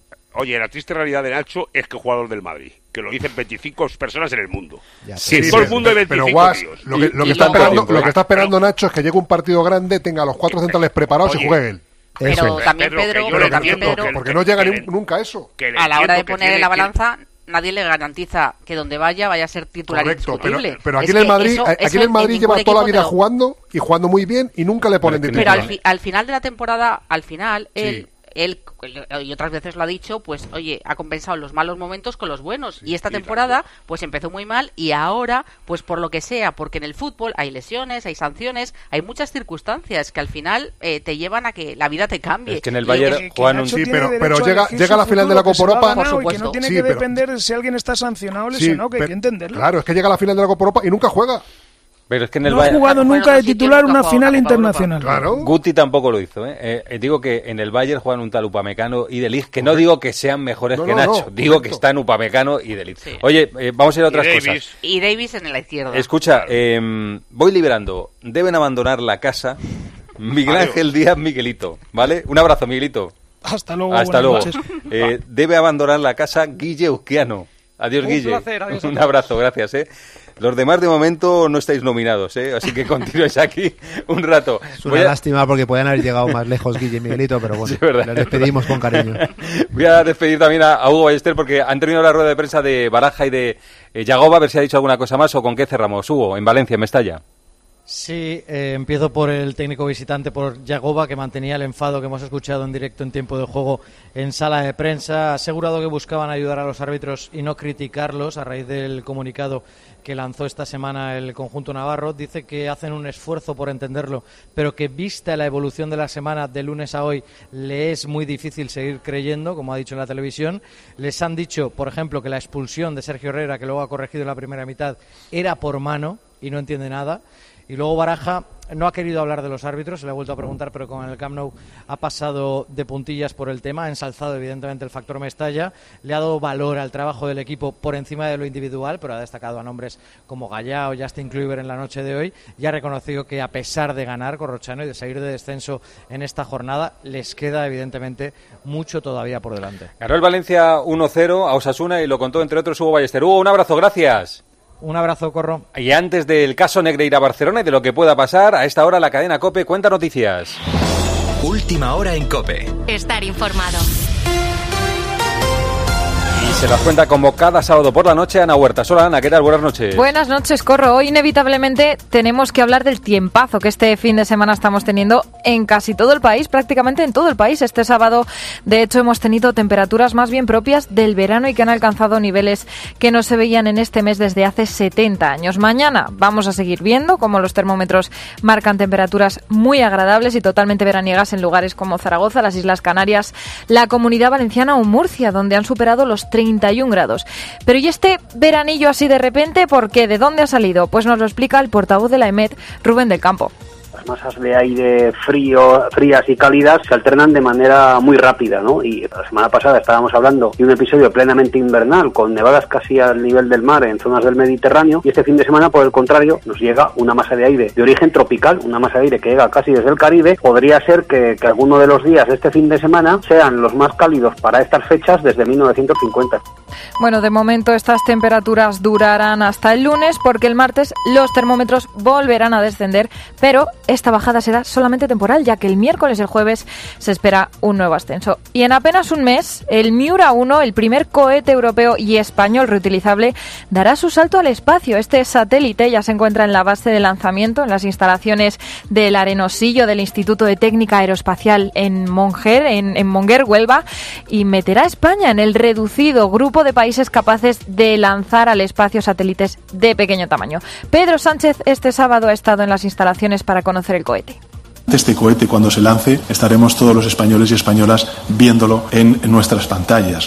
Cuando dentro de unas pocas semanas el Miura 1 inicie su viaje, los desvelos y el trabajo duro de muchas personas en este centro pues habrá merecido la pena. Es un sueño compartido por toda la sociedad española, porque nos anima a un objetivo común y es poner a España a la vanguardia de esta potente industria del transporte espacial.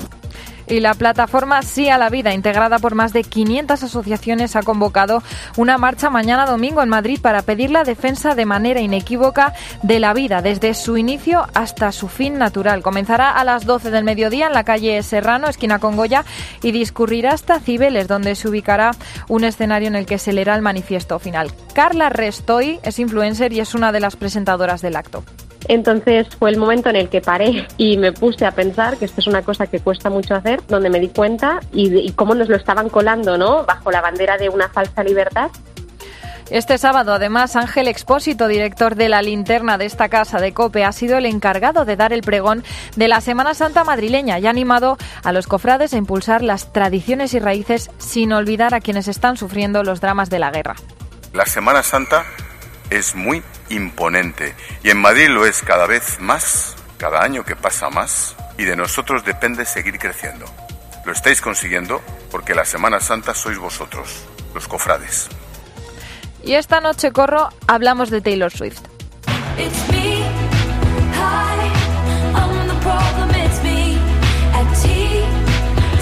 Porque una ciudad estadounidense ha anunciado que va a cambiar su nombre durante dos días para recibir con estilo, han dicho a la cantante que comienza su nueva gira el próximo 18 de marzo en esa localidad. La ciudad en cuestión es Glendale, está en Arizona y el próximo lunes el ayuntamiento anunciará ese nuevo nombre.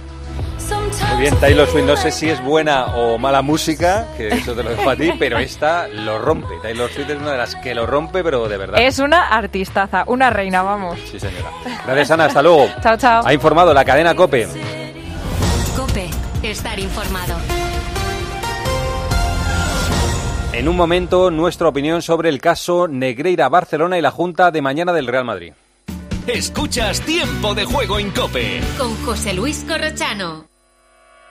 Alucina. Bueno, el Museo Británico de Londres, 270 años de existencia, piezas de todas las partes y una colección de objetos rodeados de misterio. Claro, guarda en esa colección una tapa de sarcófago que fue muy polémica hace algunos años, la llaman allí la momia desgraciada o la momia de las desgracias. ¿no? Cada vez que lo movían en el Museo Británico, eh, alguien enfermaba o incluso... Pues en esta línea, cada martes a las once y media de la mañana, Carlos Herrera y Javier Sierra en Herrera en Cope. Buenas noches. En el sorteo del sueldazo del fin de semana celebrado hoy, el número premiado con 5.000 euros al mes durante 20 años y 300.000 euros al contado ha sido 44.638. 44638. Serie 47047. Asimismo, otros cuatro números y series han obtenido cada uno de ellos un sueldazo de 2.000 euros al mes durante 10 años. Puedes consultarlos en juegos11.es. Mañana tienes una nueva oportunidad con el sueldazo del fin de semana. Y ya sabes, a todos los que jugáis a la 11, bien jugado. Imagina que grabas un anuncio de radio de línea directa y el micrófono del estudio se avería y suena así. Pero te gustaría sustituirlo por uno que suene así de bien. Y decir algo como... Con el seguro de coche de línea directa tienes coche de sustitución también en caso de avería. Cámbiate y te bajamos el precio de tu seguro de coche, sí o sí. Ven directo a lineadirecta.com o llama al 917-700-700. El valor de ser directo. Consulta condiciones. Si eres profesional de la construcción o la reforma, en Leroy Merlin estamos contigo, con más productos, más stock y mejores precios. Además, te ofrecemos más de 120 tiendas en todo el territorio nacional con horarios especiales de apertura desde las 7 de la mañana y un equipo de asesores para empezar la jornada contigo y con tu negocio. Únete al Club Pro y descubre muchas más ventajas. Leroy Merlin, ahora más pro. Escuchas Tiempo de Juego. Y recuerda, la mejor experiencia y el mejor sonido solo los encuentras en cope.es y en la aplicación móvil. Descárgatela. Hay palabras que pueden provocar una verdadera reacción en cadena. Ion Aramendi reta a dos equipos rivales para demostrarlo. Tensión, acción y 150.000 euros de bote en un concurso encadenadamente divertido. Juega con nosotros. Reacción en cadena. De lunes a viernes a las 8 de la tarde. Los mejores concursos se viven en Telecinco. Este frigo es asombroso. Es que es súper espacioso. Tú solo compras muy sencillo. Y el dinero a tu bolsillo. Aprovecha la selección de electrodomésticos Bosch con hasta 200 euros de reembolso. Compra en tu tienda habitual en nuestra web o llámanos. Bosch. Houston, veo unas lechugas flotando en el espacio. ¿Y un cocinero? Y espera, un mecánico. Unos paneles solares increíbles. Haz que tu empresa gire alrededor del sol y crezca de forma más sostenible e independiente. Sistema solar EDP con paneles solares, baterías y monitorización, sin inversión inicial. Ahorra hasta un 30% en la factura eléctrica. Descubre esta oferta en edpenergia.es barra empresas. El ahorro final en la factura de la luz dependerá del consumo, del tipo de instalación y de la potencia contratada. Consulte condiciones en edpenergia.es barra empresas. Con la aplicación de Cope, vayas donde vayas, vamos contigo. ¿Qué tal, David? Buenos días. ¿Qué tal, Carlos? Buenos días. Buenos días. Mira, me acuerdo esta mañana cuando... Nos escuchas en directo o cuando tú quieras, porque llevas en tu móvil todos los programas con los mejores comunicadores. ¿Sabes qué he desayunado hoy? Un bocadillo de vida. Ha quedado declarado el estado de felicidad en el estudio central de la COPE. Bueno, no me digas que no nos lo estamos pasando bien. Descárgate la app.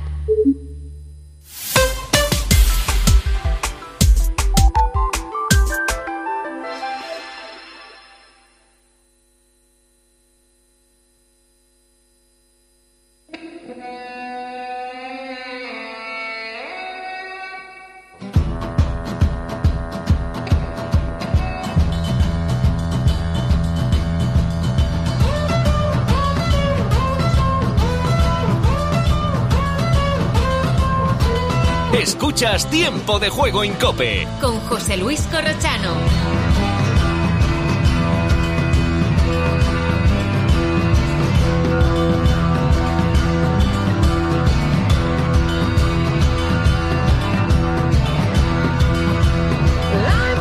El caso Negreira Barcelona sube la temperatura después de la decisión que ha tomado esta mañana Florentino Pérez de anunciar una junta directiva para mañana para fijar posición en el asunto de la Fiscalía después de que ha denunciado al Barcelona. Es uno de los grandes temas de hoy, de mañana y de los próximos días. Saludo también que se incorporan junto a Tomás Guas, eh, Roberto Morales, Arancha Rodríguez, a Víctor Navarro. Hola Víctor, ¿qué tal? ¿Cómo estás? Buenas noches. ¿Qué tal? Buenas noches, José Luis. Y y está buenas también a todos. Emilio Pérez de Rozas. Hola Emilio, ¿qué tal? ¿Cómo estás? Buenas noches. ¿Qué tal, José Luis? Muy bien, estupendo. Bueno, pues primero información, eh, la que tiene Arancha de lo que sabemos que puede pasar mañana en esa junta directiva, que no nos engañemos, va con una posición fijada de Florentino Pérez que van a, a, decir que sí eh, los directivos del Real Madrid, ¿no, Arancha? Sí, hombre, obviamente eso es lo que se espera, ¿no? La idea del Real Madrid es que se apruebe, porque además es necesario, ¿no? Antes de cualquier dar cualquier paso eh, que, afecte al club, pues tienen que pasar las decisiones por la junta directiva y deben aprobarse. La decisión o lo que pretende eh, Florentino Pérez es que la junta apruebe la decisión de personarte, de personarse en la causa abierta por la fiscalía. Esto sería evidentemente cuando se admita a trámite la denuncia ya planteada por la fiscalía. Así que esa es la postura del Real Madrid y además personarse de forma eh, ajena o de forma individual y no en la que ya ha anunciado el presidente de la liga, Javier Tebas, que va a hacer la liga por su parte, así que lo haría de forma particular ¿Por qué? ¿Por qué lo hace con la eso? liga. ¿Por qué lo hace de bueno, manera yo creo que particular? al final, al final el, Real Madrid personándose en el caso lo que va a hacer es tener información de primera mano sin necesidad de pasar por otro ente, ¿no? Por, Ah, por porque la al liga. personarte, aparte- eh, la información del juicio, te- de lo que se esté tramitando, te llega a ti, Claro, ¿no? todo te va Mm. llegando de, de forma individual y hay que decir que no, o sea, por ejemplo, tú no te puedes personar. Bueno, o te puedes personar, pero luego eh, el juez, El juez debe decir si te puedes personar o no, claro. personación. Claro, claro. Entonces no se puede personar todo el mundo. Tienes que tener una serie o cumplir una serie de requisitos y además hay momentos en los que tú a lo mejor dices que te personas eh, en una causa el juez te deniega ese acceso, tú puedes recurrir y a lo mejor en segunda instancia sí te lo admiten, ¿no? Pero eh, se Entiendo, puede entender... entiendo una de las claves es sentirte perjudicado, ¿no? De, de- de lo que ha Claro, ocurrido, lo que pasa que a lo mejor, por ejemplo, el juez puede decir, bueno, pues ya se presenta la liga, ¿para qué se va a presentar usted? ¿no? ¿Para qué se va a personar si ya usted forma parte de la liga y la liga le incluye eh, como miembro de esa entidad? Así que vamos a ver, pero la idea del Real Madrid es esa, personarse en, en la causa abierta para esclarecer todo lo que ha sucedido, porque desde el Real Madrid, como se decía en ese comunicado y como también transmiten, entienden que todo lo que está saliendo es de suma gravedad y que necesita ser explicado y aclarado. Víctor, eh, ¿se sabe cuándo va a ser la rueda de prensa de Joan Laporta? No, no, no. De hecho, eh, él quería hablar, eh, ya lo contó Elena Condes en la cadena COPE. Él quería hablar, quería hacer esa rueda de prensa, pero su entorno, sus asesores, el gabinete de presidencia le dice que espere, que no puede salir ahora porque podrían salir más informaciones que al final dejaran en nada esa rueda de prensa. No hay fecha, eh, no ha hecho un comunicado al Barça en las últimas horas tampoco, desde que Fiscalía ya eh, presentó esa denuncia en el juzgado de instrucción número uno de Barcelona, pero lo que sí dice el Barça, lo último que tenemos del Fútbol Club Barcelona, es lo que dice de manera interna, que es que era previsible eh, que sucediera esto, que la Fiscalía presentara esta denuncia, que es una opinión del fiscal, que no es más que una hipótesis investigativa preliminar, que ahora empieza la investigación judicial y que el Barça como club va a contribuir en la investigación. Además, desde el Fútbol Club Barcelona, siempre que preguntamos, dice lo mismo. Reiteramos que nunca se ha comprado a ningún árbitro ni se ha pretendido influir en decisiones arbitrales. Pero desde que escuchamos a finales de febrero a la porta, hablando en un acto en el césped del Camp Nou, no le hemos vuelto a escuchar a, hablar del tema y de momento esa rueda de prensa no tiene, no tiene fecha. Es una hipótesis, es eh, factible, es una hipótesis, pero no es una hipótesis más, porque es la Fiscalía la que le traslada al juez su hipótesis, ¿no? La, la de que se han cometido una serie de, de delitos y de irregularidades. Eh, este que van a escuchar, a falta de que hable Joan Laporta, se lo come todo el entrenador, se lo come Xavi Hernández, eso pasa en más clubes, ¿eh? Cuando hay un problema, como los únicos que hablan son los entrenadores, se lo comen los entrenadores. Allá van preguntas y respuestas de Xavi Hernández. La Fiscalía ha entrado en el caso Negreira y quería preguntar si, si a ti como entrenador del Fútbol Club Barcelona te preocupa todo lo que está apareciendo, lo de las últimas horas y la imagen del Fútbol Club Barcelona de cara a un nivel nacional, pero también a nivel internacional. Gracias. Bueno, esto es un tema que lo, ocupa y quizá, quizá le preocupa, no lo sé, es una pregunta para, más para, para el Presi, pero él, dice que estemos tranquilos, que trabajemos, este- que estemos por el fútbol y en eso, en eso estoy. Eh, no, hemos hablado de este tema en el vestuario, hemos hablado de fútbol y esto es lo que me, eh, conviene y además me ocupa de alguna manera, ¿no? Así que no te puedo decir más. En San Mamés hay mañana previsto en el minuto 30 de la primera parte. Lo han organizado las peñas, lanzar billetes con los colores azulgrana, eh, con la palabra mafia. Y además hoy hemos sabido que el Real Madrid ha convocado una asamblea de urgencia para mañana al mediodía.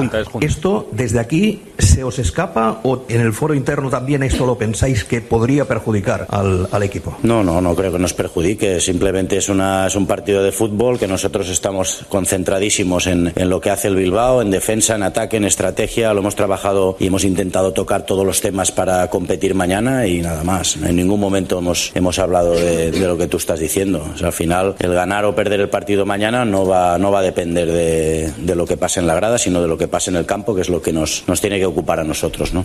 Sobre el tema del Real Madrid, que mañana se va a posicionar, del tema caso Negreira, ¿crees que ellos se pueden sentir perjudicados en este caso? ¿Sobre? El caso Negreira, todo lo que envuelve, si crees que el Real Madrid, que mañana se va a posicionar oficialmente después de que entrara ayer la Fiscalía, si puede sentirse perjudicado por todo lo que se ha ido hablando. Es que no lo sé, eso es una pregunta para ellos. Mañana cuando se reúnan, pues eh, les preguntáis.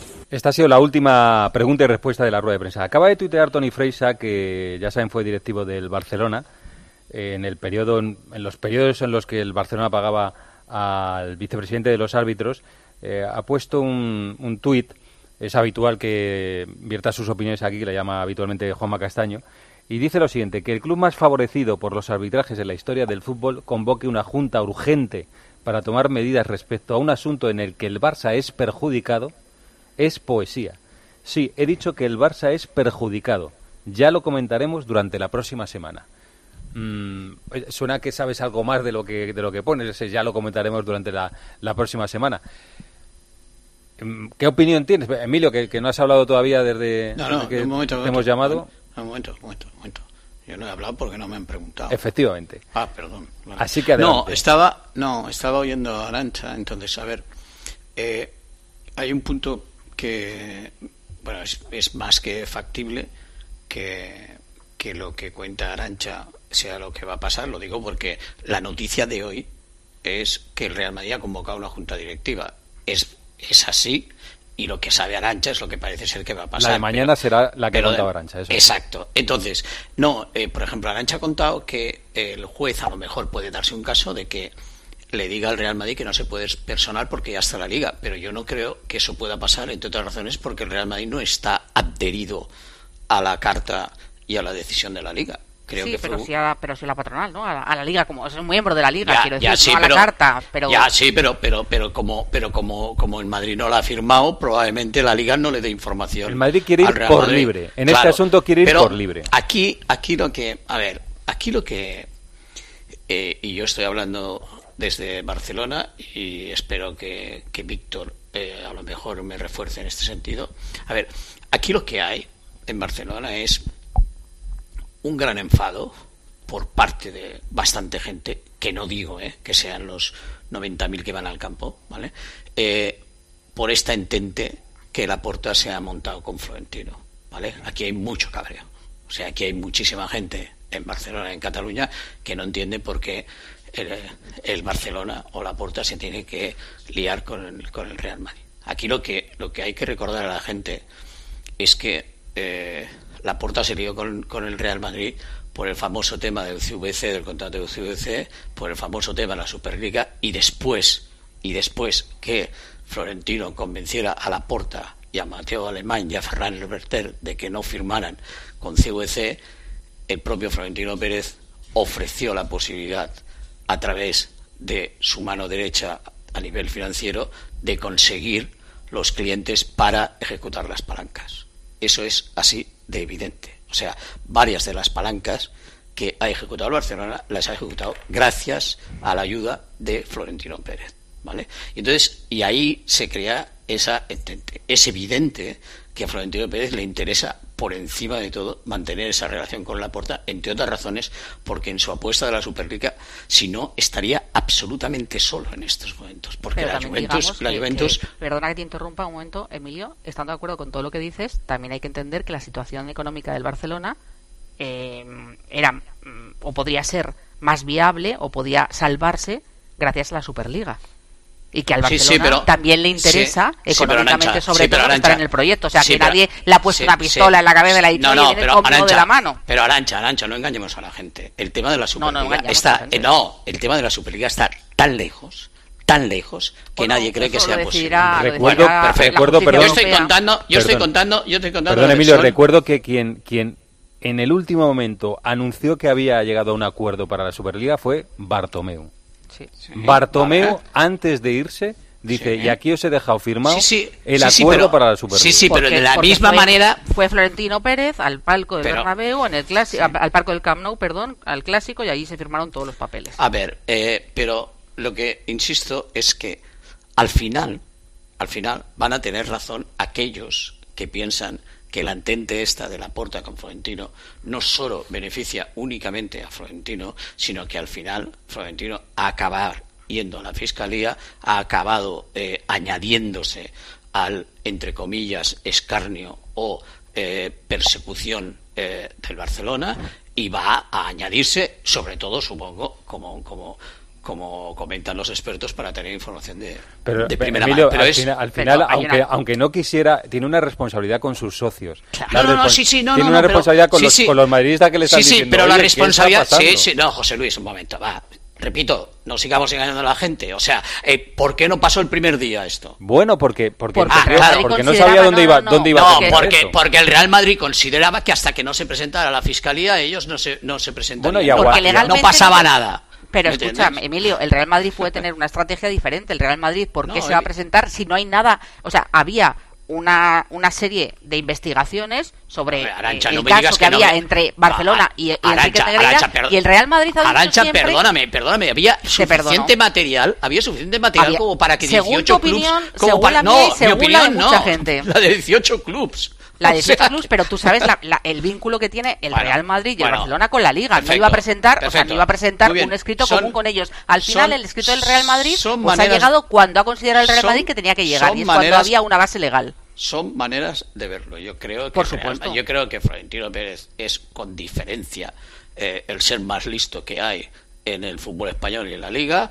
y está apretando y apretando. O sea, a ver, es que es que para mí es cristalino que Florentino Pérez eh, no puede tener esta entente con la porta. Florentino Pérez le, interesa que, que, en Barcelona pase todo lo que está pasando. También muchos socios del Real Madrid le decían que cómo podía ir el Real Madrid en un viaje en el que la acompaña la Juventus y el Barcelona. o sea, que, tú lo que trasladas desde socios de, del Barcelona, pero es que el Real Madrid y el Barcelona están por encima de a lo mejor de muchas circunstancias y ellos sí, los que no están por encima del Madrid y del Barça son Florentino y Laporta. Tomás y Roberto, gente, gente muy cercana a Florentino, gente muy cercana a Florentino Pérez que lleva muchos días eh, haciéndole ver al presidente Real Madrid que tenía que posicionarse y que la que no solo estaba fallando al Madrid. pero ya llega tarde, ya llega tarde. a mí, a mí me consta, a mí me consta que el día el que paripé ya lo ha hecho, ya llega tarde. Emil, a mí me consta que el día que el diario El País anuncia que la fiscalía va a denunciar al Barcelona ese día, las conversaciones que Florentino mantienen, o sea, hasta ese momento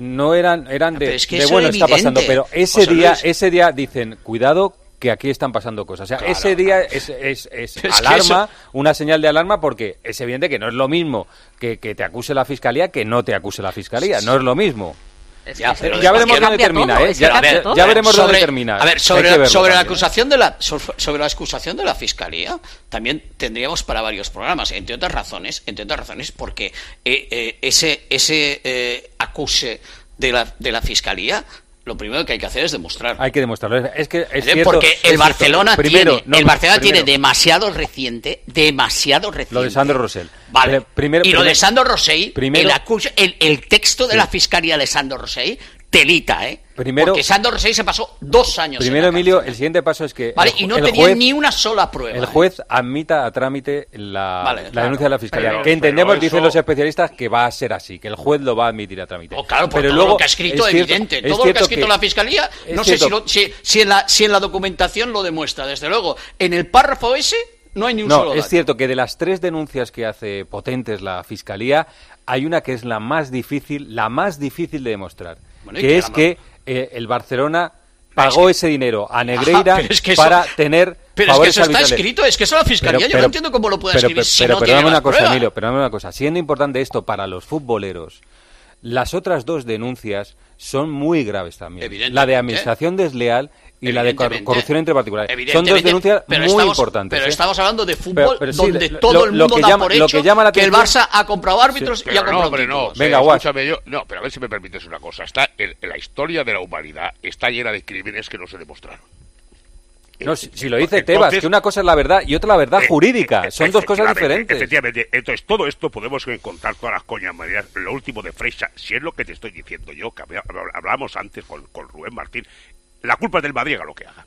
Entonces, está esto lleno de crímenes que no se han demostrado. Lo que ha hecho el Barça es una golfada para historia. Oiga, se demostrará más, o se demostraremos, las, personas civilizadas, en este caso nosotros, pensamos que efectivamente está el derecho por encima de todo. Entonces, si no hay pruebas y si esto no hay nada de eso, pues el crimen no, tendrá pena, no tendrá pena. Uno, el tema de la Superliga, Emilio, yo creo que ellos se equivocáis rotundamente. La Superliga no depende del Barça. O sea, el, que, el Barça se, adhiera a la Superliga o no se adhiera, que rompa. Que, que, que, primera que le beneficia, efectivamente, que es así, pero que me refiero a la que, que rompa Florentino con la porta. Si va a haber Superliga, no será por el Barça, que lamentablemente para él, fuera de Europa, está sin pintar nada hace mucho tiempo. Yo creo que lo, lo del CVC pesa más, ¿eh? No, pero escúchame, será una, un, un, movimiento eh, a nivel europeo, si viene una sentencia a favor del Tribunal de Estrasburgo que hará factible todo eso, o no lo será. Pero que, que, que el, el, Madrid tenga al Barça de, socio, no le tenga, para que haya Superliga, no vale para esto. Hmm. Oye, una, una cosa más. Sí, termina, Guas, perdona, termina. No, y que acabo, y que acabo con, con, lo que, con lo que hay. Oiga, si el Madrid ha decidido en su estrategia esperar a que venga la Fiscalía y decirlo, Oiga, pues tendrá razón en tanto en cuanto ha sido sacar la cabeza del Madrid y aparecer a Tony Freixa, coño. O sea, es que, es que eh, eh, la culpa va a ser del Madrid, me en la cabeza, es así. Una cosa más, Arancha, eh, ese, esto vuelvo a, lo de antes. Para, para el futbolero lo importante es si compró o no compró árbitros. Para el futbolero esa, esa es la madre del cordero, si se demostrará, si demostrará o no se demostrará eso. Pero la otra madre del cordero es la UEFA con lo que tiene en la mano y por lo que has hablado con la UEFA le puede no invitar al Barcelona el año que viene a competiciones ninguna europeas? manera. Es que son muy prudentes. Ellos, De ninguna ellos, manera, eh, porque no se van a arriesgar, no se van a Sí, arriesgar a que haya una sentencia firme, porque Pero es que es tiene que haber sentencia. Claro, Claro. porque o Son- sea, son es que- crímenes sin Claro. demostrar. Eh, eh, pero claro, pero tú tienes que tener una base para, para Pero eh, cuidado, hacer eso. cuidado, no es, no, para invitar a insisto, quien quiera, ¿eh? insisto, no en el primero que es el que más nos llama la atención. Si se demostrara la administración desleal, la corrupción entre Que no, que con eso nada. Pero, mira, hay, casos, por ejemplo, hubo un caso cercano de el Milán, que al final el Milán y, y la, y la UEFA llegaron a acuerdo. ¿Por qué? Eh, digamos, como que la justicia, la UEFA no quería invitarle, la justicia le daba la razón al Milán y al final se pusieron de acuerdo y el Milán no participó, creo que era Europa League, no, si, no, si no me equivoco, hace unos años. Eh, eh, al final, eh, la UEFA podría no invitarle, como el año pasado podría haber no invitado al Real Madrid y al Barcelona y a la Juventus por seguir involucrados. Oye, en- hay en la casos, UEFA, hay casos en el fútbol que- español, ¿eh? Hay casos en el Sí, fútbol español. Al Mallorca, el- por ejemplo, el- no le invitó. El Betis también Rayo. tuvo problemas Y al Rayo por tener deudas, al Málaga, Málaga. al Rayo, hay muchos casos que no les invita, pero es que el Barcelona no es un caso cualquiera. El Bar- eh, de todas maneras, Evidentemente. las invitaciones no van a llegar hasta el mes de mayo y la UEFA, como tiene otro conflicto abierto con la Superliga, lo que piden es prudencia. Lo que dicen es que ahora mismo ellos están recabando toda la información y que no te van a dar una respuesta en caliente, porque no te pueden dar una respuesta con Ah, lo no que tenemos ahora sobre la mí- mesa. Que pueda pasar, puede pasar, A mí, pero insisto- de momento la UEFA no se moja y a mí creo que mientras que no haya algo a lo que acogerse, me costará creer que deje al Barcelona fuera de esto, porque el año pasado le podía haber dejado fuera por la Superliga y no lo hizo. Esto lo que sería ya el porro definitivo, que puede, además puede pasar, es que el Barcelona no fuera sancionado por las, por las autoridades deportivas españolas y que fuera sancionado por las autoridades deportivas europeas. Y eso puede Bueno, pasar cuando puede pasar, ¿eh? Y es, sentencia. y claro. es que claro. eso nos dejaría, vergüenza eso eso, nos claro. dejaría a la altura del betún, español. que es lo que está haciendo las autoridades deportivas con todos los fraudes deportivos que ha habido durante décadas y no han sido ninguno sancionado. Oye, cambio rápidamente. ¿eh? No tenéis, o sea, ¿Os vais a la cama con alguna frase que queráis decir de, sobre este tema? Que no quiero que, que dormáis más o, o paso a otra cosa. ¿eh? No, hijo mío, a mí porque me que- parece- que todo- Sí. Tira, tira, Tomás. No, es pa- acaba, acaba. No, yo lo que yo lo que quiero decir es que a mí me parece bastante esperpéntico el redactado de ese párrafo de la de la de la fiscalía diciendo que han comprado árbitros si no tienen pruebas. Me parece muy esperpéntico por parte de la fiscalía. Eso hay que demostrarlo. Es evidente que hay que demostrarlo. Ya, ¿eh? pero eso ya está escrito. Sí, efectivamente. Hay- o sea, ¿Entiendes? y- O sea, es decir, ¿cómo se llama eso? La sentencia del telediario ya está en la sentencia del texto de la fiscalía. E ¿me insisto, primero o sea, tiene que o sea, ser- Es decir, es decir, yo he visto portadas de periódicos a Pero seis columnas. El Barça, el Barça compró árbitros, porque es la fiscalía acusa al Barça pero, a comprar Emilio, Pero árbitros. vista esa la denuncia, entenderás que el Real Madrid puede escrito, en su escrito, gratis. en su escrito de acusación tiene que poner las sospechas que tiene. Luego No, hay un que- juicio donde ahí la no pone, fiscalía ahí no pone sospechamos que presuntamente parece. No sale eso, ¿eh? En el No, pero- texto. pero- pero en no, cual- les cu- acusa de tres delitos. Claro, en no, cualquier- no, Tres pero delitos. decirte que no sale presuntamente compraron No, no, no, no, lo es- pone, es que es ¿eh? evidente, la fiscalía Vale. acusa, la Vale, fiscalía, claro. la fiscalía acusa. Claro, y Vale, luego ya, vale. el, ya el juez o en el juicio se tiene que demostrar si es culpable Ya, o no. Vale, pero, la, vale. pero la No, fiscalía, que es, digamos, el acusador, tiene que poner lo que él piensa. Oye, una, Sí, una cosa También rápida. se sabe, apuntando Pero no- pero no pone que- que, ha presuntamente, habido casos ¿eh? en los que parecía que había claros amaños de partidos que no se ha podido demostrar Bueno, en- y había movimientos bancarios que eh, todo Zaragoza podía hacer pensar, por ejemplo. Zaragoza y, y al Levante. final Por eso, y ahí dijo no Tebas nada. esa frase de una cosa es la verdad y Claro, otra la claro, verdad pero- jurídica. pero- que es crímenes muy sin importante. demostrar, Que crímenes es- sin demostrar. que es repito, repito. José Luis, que ningún árbitro ha estado en ningún tribunal.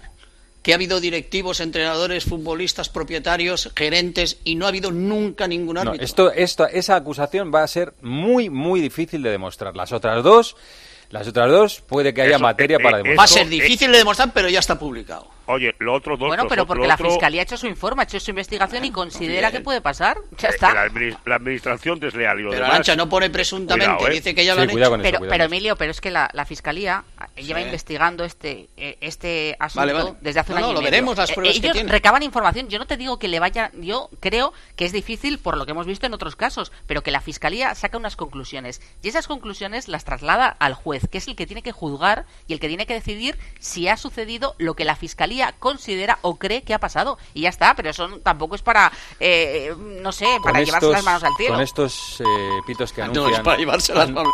Tú eres del Barça y no es para llevarse las manos a la cabeza. Sí, hombre, a mí me... No, no, seguramente, termino, Arancha, termino. Con, No, pero es que el Barcelona, eh, desde el Barcelona, yo veo a los socios del Barcelona que lo que intentan es dar la vuelta a la historia. Bueno, yo termino estaba diciendo Freisa, que decía, el Madrid, el, más, el, más perjudicado. Perdón, es el señor. El Real Madrid, el Real Madrid hasta hoy, hasta el mm, que estamos a 11 ya 12 de marzo de 2023, no se ha, no hay ninguna prueba ni ninguna ni ningún hecho que diga que el Real Madrid ha pagado 7 millones de euros al vicepresidente de los árbitros. Con lo cual, ¿por qué se mancha el nombre del Real Madrid? ¿Por qué se mancha? Termino con esta frase. A mí me parecen sorprendentes algunas declaraciones. Esta semana la de Rubiales que escuché con Risto en cuatro cuando le preguntan por el tema y viene a decir que esto ha salido porque la Premier es mejor que la Liga. Hombre, señor Rubiales, señor Rubiales, señor Rubiales. Y la, y la otra, la de, la de Laporta, en el círculo ecuestro, diciendo, el Barça es víctima.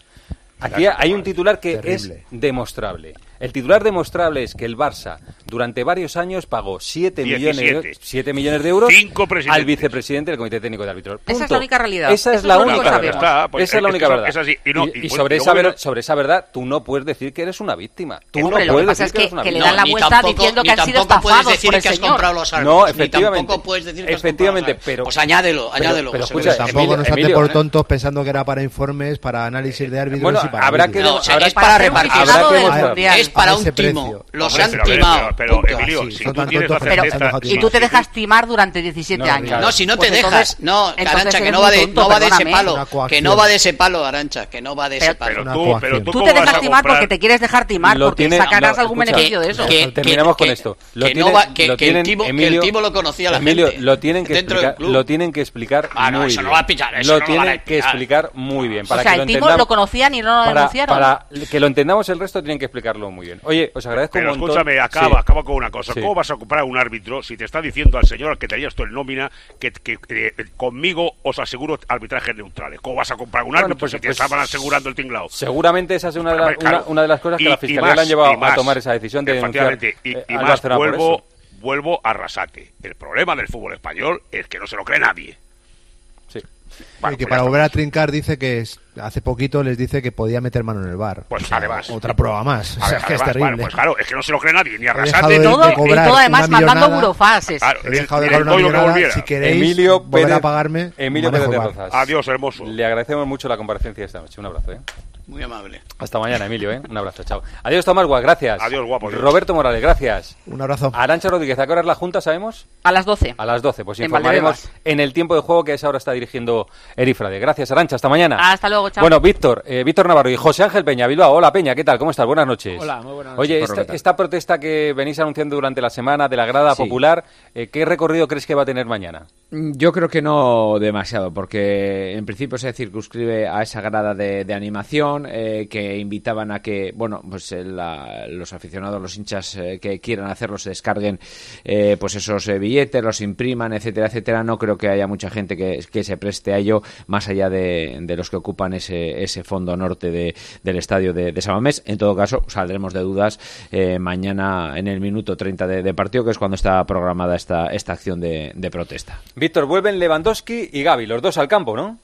Sí, vuelven los dos y se espera que los dos, vamos, de, titulares. También vuelve Xavi Hernández, que, que, estaba bajo sanción en el eh, Barça Valencia, estuvo viendo al lado de las cabinas de las radios del Camp Nou, ahí estuvo viendo el partido en el Camp Nou. Vuelven eh, los tres, no estará Araujo por sanción al ver la roja contra el Valencia, baja muy sensible para Xavi en defensa, ni los lesionados Pedri eh, ni Dembélé, que el objetivo de Pedri es el clásico de aquí, bueno, al otro domingo, en una semana, y el de Dembélé sería el clásico, pero de Copa del Rey. Así que veremos mañana qué hace Xavi Hernández. Importante los apercibidos, Busquets, que sí, Ferran Torres y Rafinha si cualquiera de los cuatro ve amarilla, mm. eh, se perderán el clásico. Así que importante. Sí. Le han preguntado a Xavi, dice Xavi, que ellos tienen que ir con todo, que con Gaby ya sufrieron la sanción, no se pueden permitir reservar a nadie, porque para Xavi también es una final lo de mañana. Dice que es más, eh, tanto o más importante que el clásico. Vamos a escuchar hablando de, del partido a, a Xavi diciendo, me han preguntado si va a mucha liga en estos dos partidos entre el Atleti Bilbao y el Barcelona y dice que sí, que va mucha liga.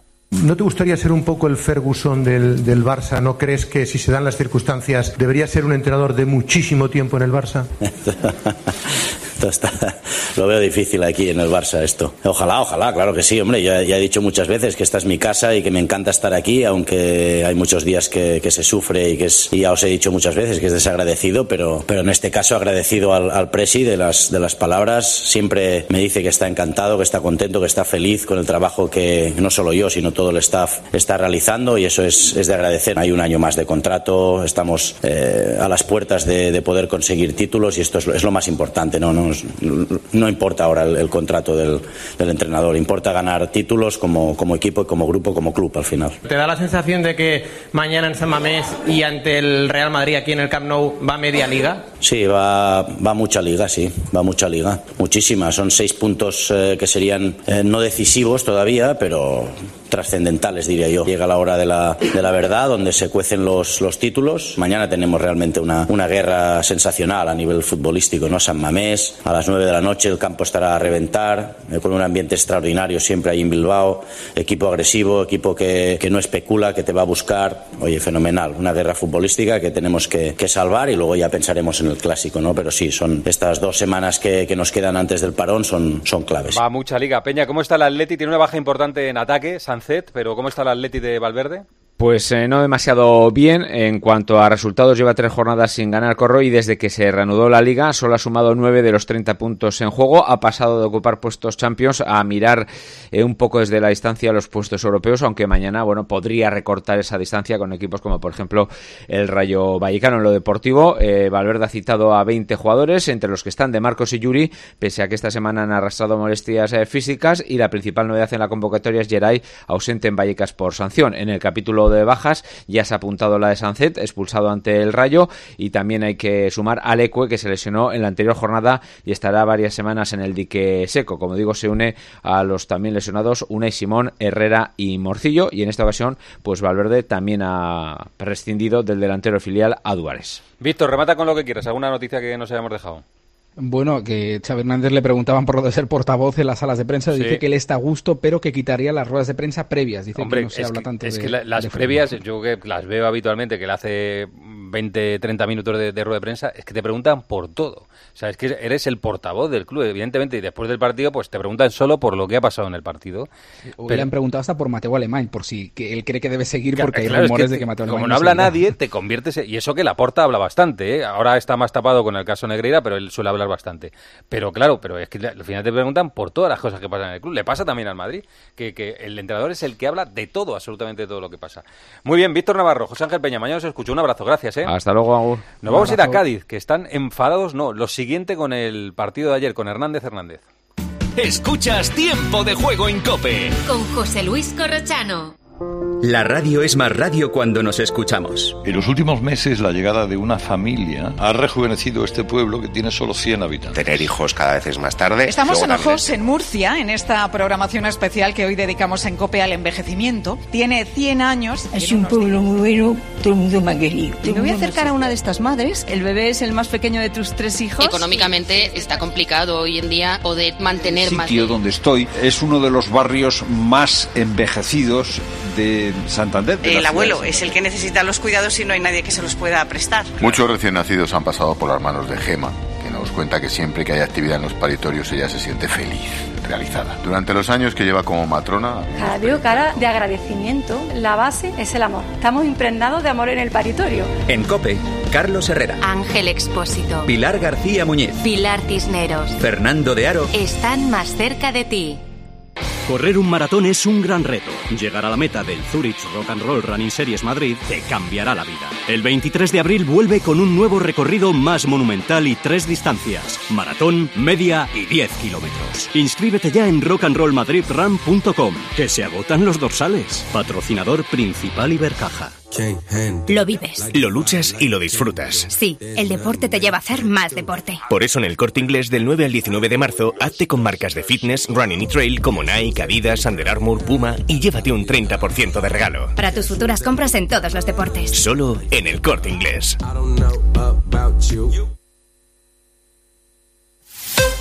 Escuchas Tiempo de Juego.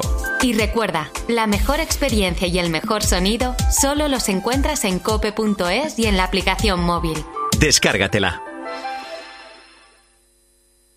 ¿Estrenar gafas nuevas esta primavera? En Vision Lab es muy fácil. Montura más cristales antirreflejantes, solo 49 euros. Y con progresivos, 99 euros. ¿Cómo lo ves? Más info en visionlab.es.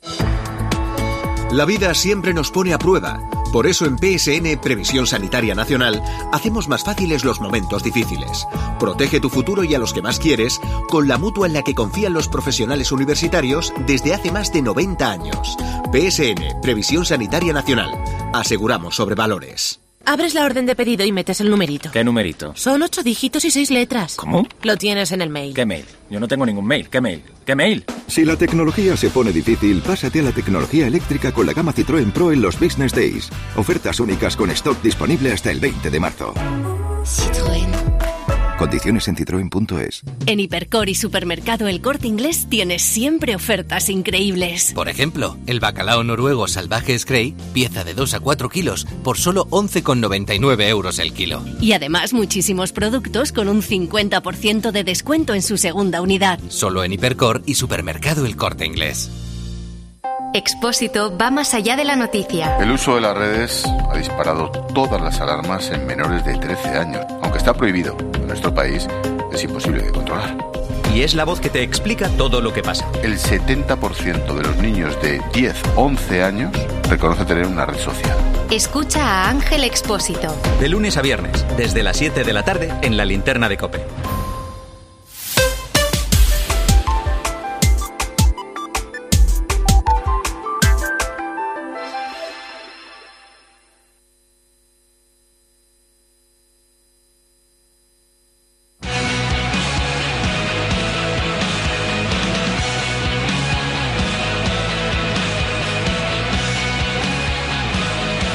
Escuchas Tiempo de Juego en Cope. Con José Luis Corrochano.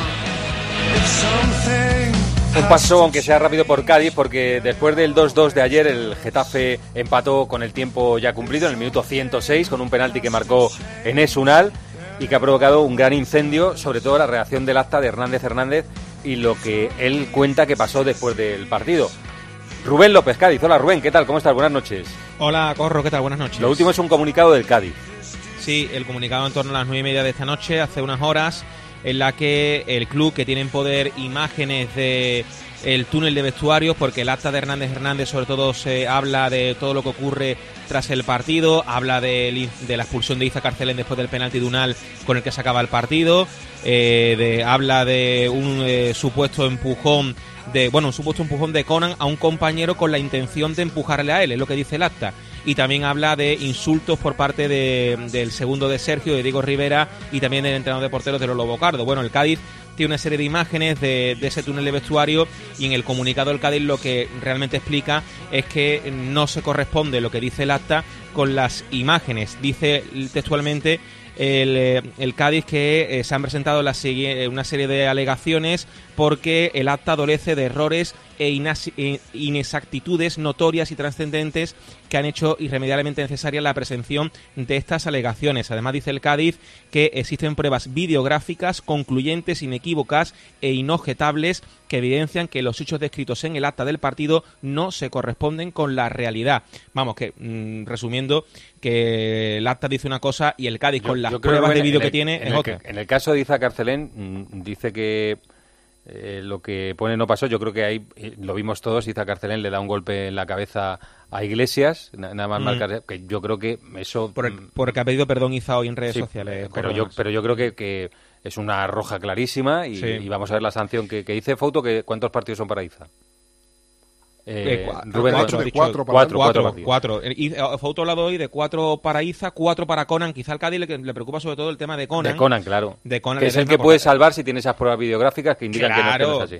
Porque Ca- la- Cala que no tiene claro. ni ficha también le pueden sancionar, ¿eh? aunque no Sí, pero ficha. es curioso porque en el comunicado del Cádiz se, se refiere sobre todo a Iza y a Conan. Sí, no habla de Cala ni Cala. de Rivera, no lo menciona. O sea, Cala no tiene ficha, o sea, a Cala le puede caer lo que le pueda caer. Y ya lo cumplirá. Eh, y claro, el, a Lolo Bocardo, entrenador de porteros, habla de un insulto que eso pues está ahí y eso le va a caer lo que tenga que caerle, que pueden ser de 4 a 6 incluso decía Fouto hoy, y a Diego Rivera el segundo de Sergio pues igual, pero en El el, tema es Conan, yo creo que el tema es El Conan, tema ¿eh? es Conan por primero, por lo que supone Conan, Sí, porque es el eh, mejor de largo esta temporada del Cádiz, y porque la sanción podría ser muy gorda, y es verdad que en el acta habla de un empujón a un compañero con la intención de empujar al árbitro, mm, que quizás un poco hasta rocambolesco diría yo, y si el Cádiz dice que las tiene, las tiene, lo ha dicho hoy Paco González al principio de tiempo de juego, que tiene esas imágenes... Paco ha dicho que las ha visto.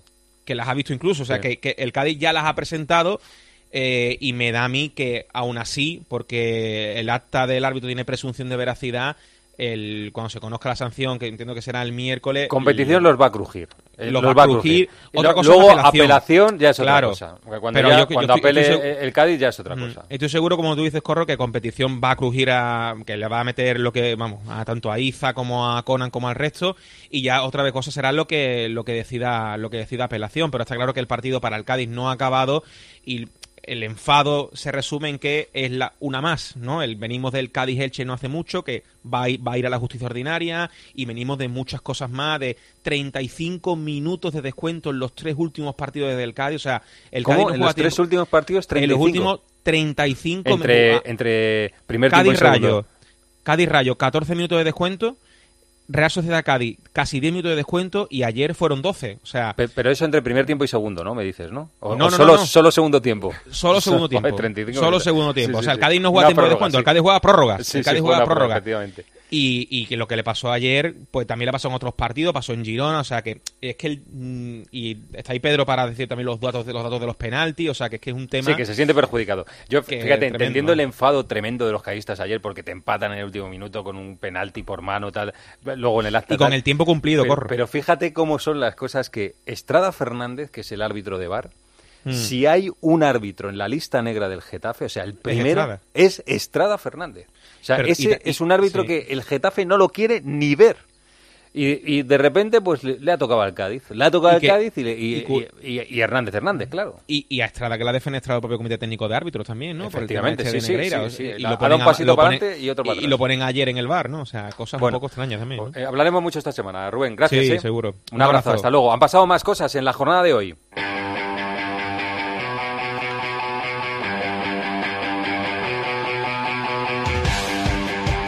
Por ejemplo, el Celta le ha ganado 3-0 al Rayo Vallecano. Galán que se va ahora, se va ahora, llega, gana, línea, pone, aspa, gol, el príncipe, gol, el príncipe, gol, la pone Galán, gol del príncipe de las bateas. El príncipe no perdona, ejecuta de zurda que es la buena, de primera así como le viene, abajo. Espera, que viene Seferovic mano a mano, que para donde Dimitensky, gol. Fuera de juego, fuera de juego. No vale la acción. Para ti, Elías, fuera de juego, no gol. ¡Gol! En apenas un minuto. Segundo de los Fran García la toca con las manos. Las extiende y saca de costado para Trejo que se escurre, se cae. Balón para Aspas. No te creo. ¡Qué golazo! ¡Qué golazo! ¡De hombro! ¡Rey de Reyes! Toca la pelota Trejo atrás y Aspas la pica con sutileza. Delta 3, Rayo 0. Y el Elche ha empatado a uno con el Valladolid. Hola, hasta banda izquierda del Valladolid. El centro raseado y el gol. Gol, gol, gol, gol, gol del Valladolid. Gol. Hasta la que no quiere. Si no, de La primera llegada con peligro del Valladolid. Lucas Solaza, el centro raso y aparece Lerin. Sorprende a todos, a la defensa y también a Edgar Badía y marca el primero de la tarde. De Callanico, la vuelve a colgar dentro del área, el balón rechazado. ¡Gol! ¡Gol! ¡Gol! ¡Gol! ¡Desde Morente! ¡Gol! ¡Del Elche! Le cayó a Tete Morente cerca de la frontal. Disparó, tocó en un futbolista del Valladolid. Marca el Elche. Elche 1, Valladolid 1. Todo esto hoy y para mañana, por ejemplo, a las 2 de la tarde tenemos un Mallorca Real Sociedad con estas noticias. Jordi Jiménez, buenas noches. Hola, Corro. Desde ayer está la Real Sociedad en Mallorca. Viajó directamente desde Roma después del palo en la Liga Europa, lamiéndose las heridas. No están en su mejor momento los donostiarras después de tres partidos de Liga sin ganar. Y el Mallorca tampoco está en su mejor momento, con dos derrotas consecutivas. En los visitantes, la misma convocatoria, las ausencias conocidas de Lustondo y de Umar Sadik y seguramente habrá refresco, rotaciones. En el Mallorca la ausencia de su goleador, Vedal Muriki por sanción y del central Martin Balien por lesión. Esto es a las 2 de la tarde, lo pita Martínez Munuera con Iglesias Villanueva en el bar. Y atención a este partido a las 4 y cuarto de la tarde en el Sánchez Pizjuán. Es el antepenúltimo contra el penúltimo Sevilla-Almería. Víctor Fernández, buenas noches. Hola, ¿qué tal? Buenas noches, Corro. Partido trascendental el que se jugará mañana entre dos equipos que luchan desesperadamente por huir de la zona de descenso. Rubi, el técnico de la Almería, advierte del lastre que será jugar con miedo. San Paoli recupera a Badé para la línea defensiva, pero pierde a Fernando y Pape Gueye, los dos sancionados. La semana que viene será la vuelta de la eliminatoria con el Fenerbahce, pero el Sevilla no está para guardarse nada. El Almería llega con las bajas de De La Hoz y Melero. Sevilla-Almería, la lucha por huir de los puestos de descenso a las 4 y cuarto con arbitraje de, de Burgos Bengochea. En el bar estará Mateo Laoz. Y a las seis y media, duelo por arriba. Se juega el Villarreal Betis con estas noticias. Juan Igual, buenas noches. Hola, Corro, ¿qué tal? Muy buenas. Duelo directo por Europa mañana en la cerámica entre Villarreal y Betis y partido especial para los amarillos que el pasado viernes celebraron su centenario y lucirán mañana una camiseta conmemorativa por su aniversario. En lo deportivo, Setién tiene las bajas de Coquelán y Capo por lesión y recupera Trigueros tras sanción. En el Betis son baja por lesión Luis Felipe y Fekir y William Carballo por sanción. El partido a las seis y media en la cerámica lo pita Ortiz Arias. Escuchas Tiempo de Juego en Cope. Con José Luis Corrochano. Al caer la tarde, Expósito. Problema de nuestra sociedad y que a medida que pasa el tiempo es mucho más preocupante. Las adicciones. Una dependencia que convierte la vida de muchas personas en un agujero. Realmente no te das cuenta de lo enganchado que estás, te separas totalmente. En los dos últimos años y tras la pandemia las cifras han ido aumentando. Mira, realmente ha habido un aumento de perjuicio en la salud mental. Cuidado porque preocupa mucho la adicción a las nuevas tecnologías, a las redes, donde muchos jóvenes empiezan a estar realmente enganchados. Por eso... De lunes a viernes de 7 de la tarde a 11 y media de la noche, en Cope encendemos la linterna. Con Ángel Expósito. Gol Play es mucho más. La Liga y la Europa League en abierto. Los primeros resúmenes en directo gol. La mejor sobremesa deportiva con el golazo. Boxeo y artes marciales mixtas. Y además, cine, series y factuals para no despegarse de la pantalla. Gol Play, mucho más en juego. Escuchas Tiempo de Juego. Y recuerda, la mejor experiencia y el mejor sonido solo los encuentras en cope.es y en la aplicación móvil. Descárgatela. Una llamada de móvil, esa reunión eterna, recoger a los niños. Nos pasamos el día corriendo por estrés. ¿Cómo no vamos a tener dolor de cabeza? Gelocatil 650 con paracetamol bloquea eficazmente el dolor. Gelocatil, rápida absorción contra el dolor a partir de 14 años. De Ferrer, lea las instrucciones de este medicamento y consulte al farmacéutico. Dos cositas. La primera, ahora que necesito ahorrar más que nunca me has vuelto a subir el precio del seguro. La segunda, yo me voy a la mutua. Vente a la mutua con cualquiera de tus seguros y te bajamos su precio, sea cual sea. Llama al 91 555 5555. 91 555 5555. Por esta y muchas cosas más, vente a la mutua. Condiciones en mutua.es. Ahora en Leroy Merlin tienes la posibilidad de hacer realidad tus proyectos por teléfono. Puedes comprar tus muebles de cocina y baños, soluciones de energías renovables, suelos, puertas, incluso ventanas, toldos y armarios a medida. Llama al 910 49 99 99 y empieza tu proyecto con total confianza. Y recuerda que también puedes comprar en leroymerlin.es en la app o en tu tienda. Leroy Merlin, un hogar no nace, un hogar se hace. Rápido, Carlos. Necesito un traje de superhéroe. ¿Un traje de superhéroe? Pero si los carnavales ya han pasado. Ya, pero es que he descubierto que desde hace un tiempo hago cosas increíbles. ¿Y tú tienes superpoderes? Volkswagen T-Cross desde 195 euros al mes con MyRenting. Gama T disponible con Park Assist, sistema de detección de peatones, ACC con Front Assist, Lane Assist, Keyless Access y otros superpoderes. Consulta condiciones en Volkswagen.es. Volkswagen. Por la mañana en la radio. La última hora y el rigor de Carlos Herrera. Aunque el hecho cierto es que los precios de la alimentación son los que están tirando del indicador hacia arriba. Siguen disparados, no tienen pinta de frenarse. Con este panorama... De lunes a viernes desde las 6 de la mañana, todo pasa en Herrera en Cope.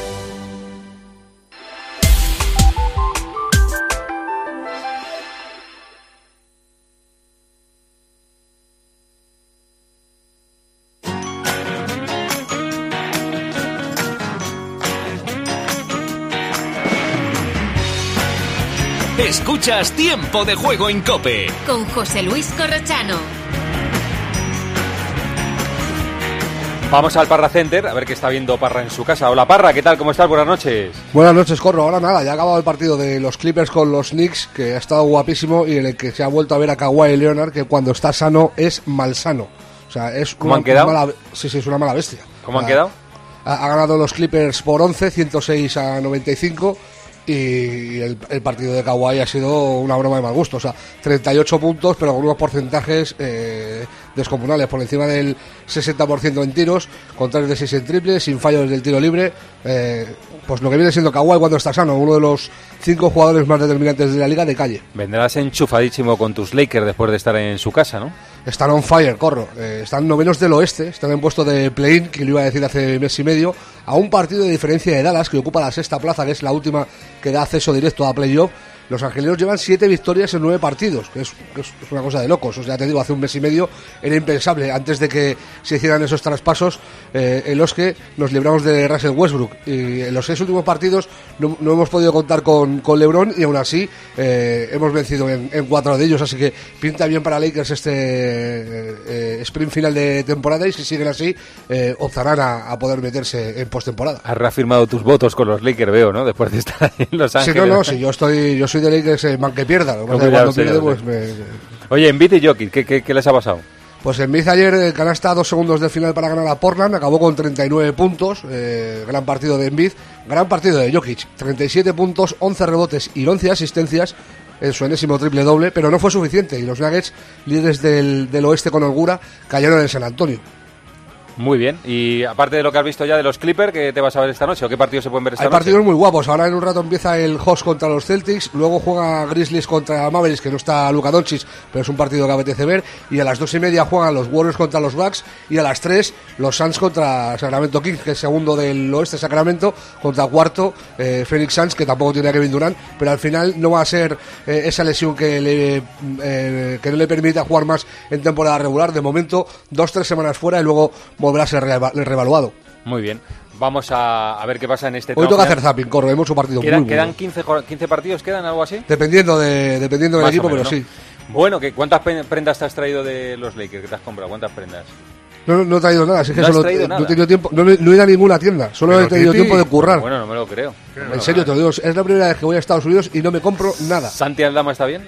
Sí, Santi Aldama está bien, está hecho un figura, está, está más grande. Hombre, claro, y más- Está- más no, fuerte. pero me refiero eh, eh, ostensiblemente más grande. O sea, es- está mucho, yo creo que más alto incluso y más fuerte, mucho más fuerte. Se fue de aquí siendo un crío y es un hombretón. Está en edad de crecer todavía. Parra, gracias, un abrazo. Abrazo fuerte. Todo esto está pasando en el tiempo de juego y todo esto ha pasado.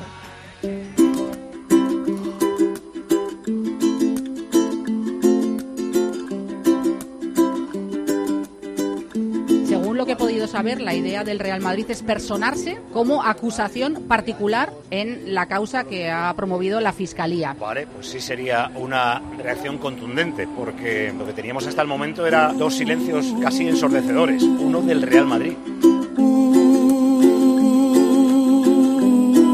Paquito, me he puesto en la tele, a ver si me ves. Me he puesto, se ha traído Miguelito unos anteojos. Los estoy poniendo. Hay que venir preparado. Paco, no te imaginas. prismáticos. No, prismáticos de estos.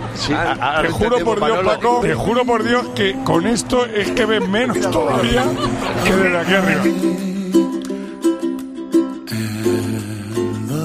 El mejor programa deportivo que tiene un líder indiscutible. Pero luego tiene un bicho que habita por la pradera de tiempo de juego, que es Manolo Lama. Y después. Dicen en mi Pepe, tierra, Pepe. todos. Pepe, Pepe, Pepe, ¿cómo te queremos? Que ya parece que han terminado las protestas en los exteriores, que entra la gente a Mestalla y que están calentando los dos equipos, Hugo. Sí, como siempre, bastante gente en los aledaños de Mestalla, en la avenida de Suecia, junto a la fachada de la tribuna principal para protestar contra la propiedad, contra la gestión de Peter Lim y pedirle que se vaya. Bueno, es que no es nada, No ¿no? ha habido nada, se la ha quitado limpia. De hecho, al pitar la falta lo que tendrá que darle es balón a tierra. Que mira, Rubén. ¿Qué? ¿A qué? Para esto está el bar. Ah, no, Para esto ¿sabes está lo el que VAR. pasa? Que el bar está cuando acierta. No, no, no, para evitar errores escandalosos. Esto es un error escandaloso.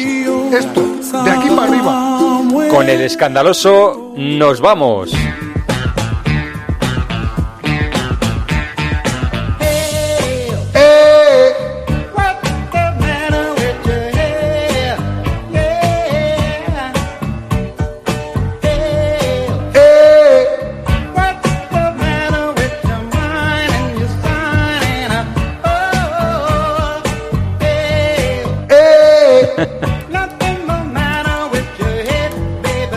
Ayer escuchando esta canción mi hija, ¿qué te parece? ¿Sí? Y me puse a cantarla, claro. Claro, claro, claro. Es que esto es una liberación, Pedro. Sí, sí, esto, Esto te llegas a- libera. Llegas a casa, pega cu- cuatro gritos y se te acaban todas las cosas. Muy bien, Pedro, hasta mañana. Hasta mañana. Les dejamos en la mejor compañía, que es la radio, esta que suena. En concreto, la cadena Cope. Que pasen ustedes. Buena noche.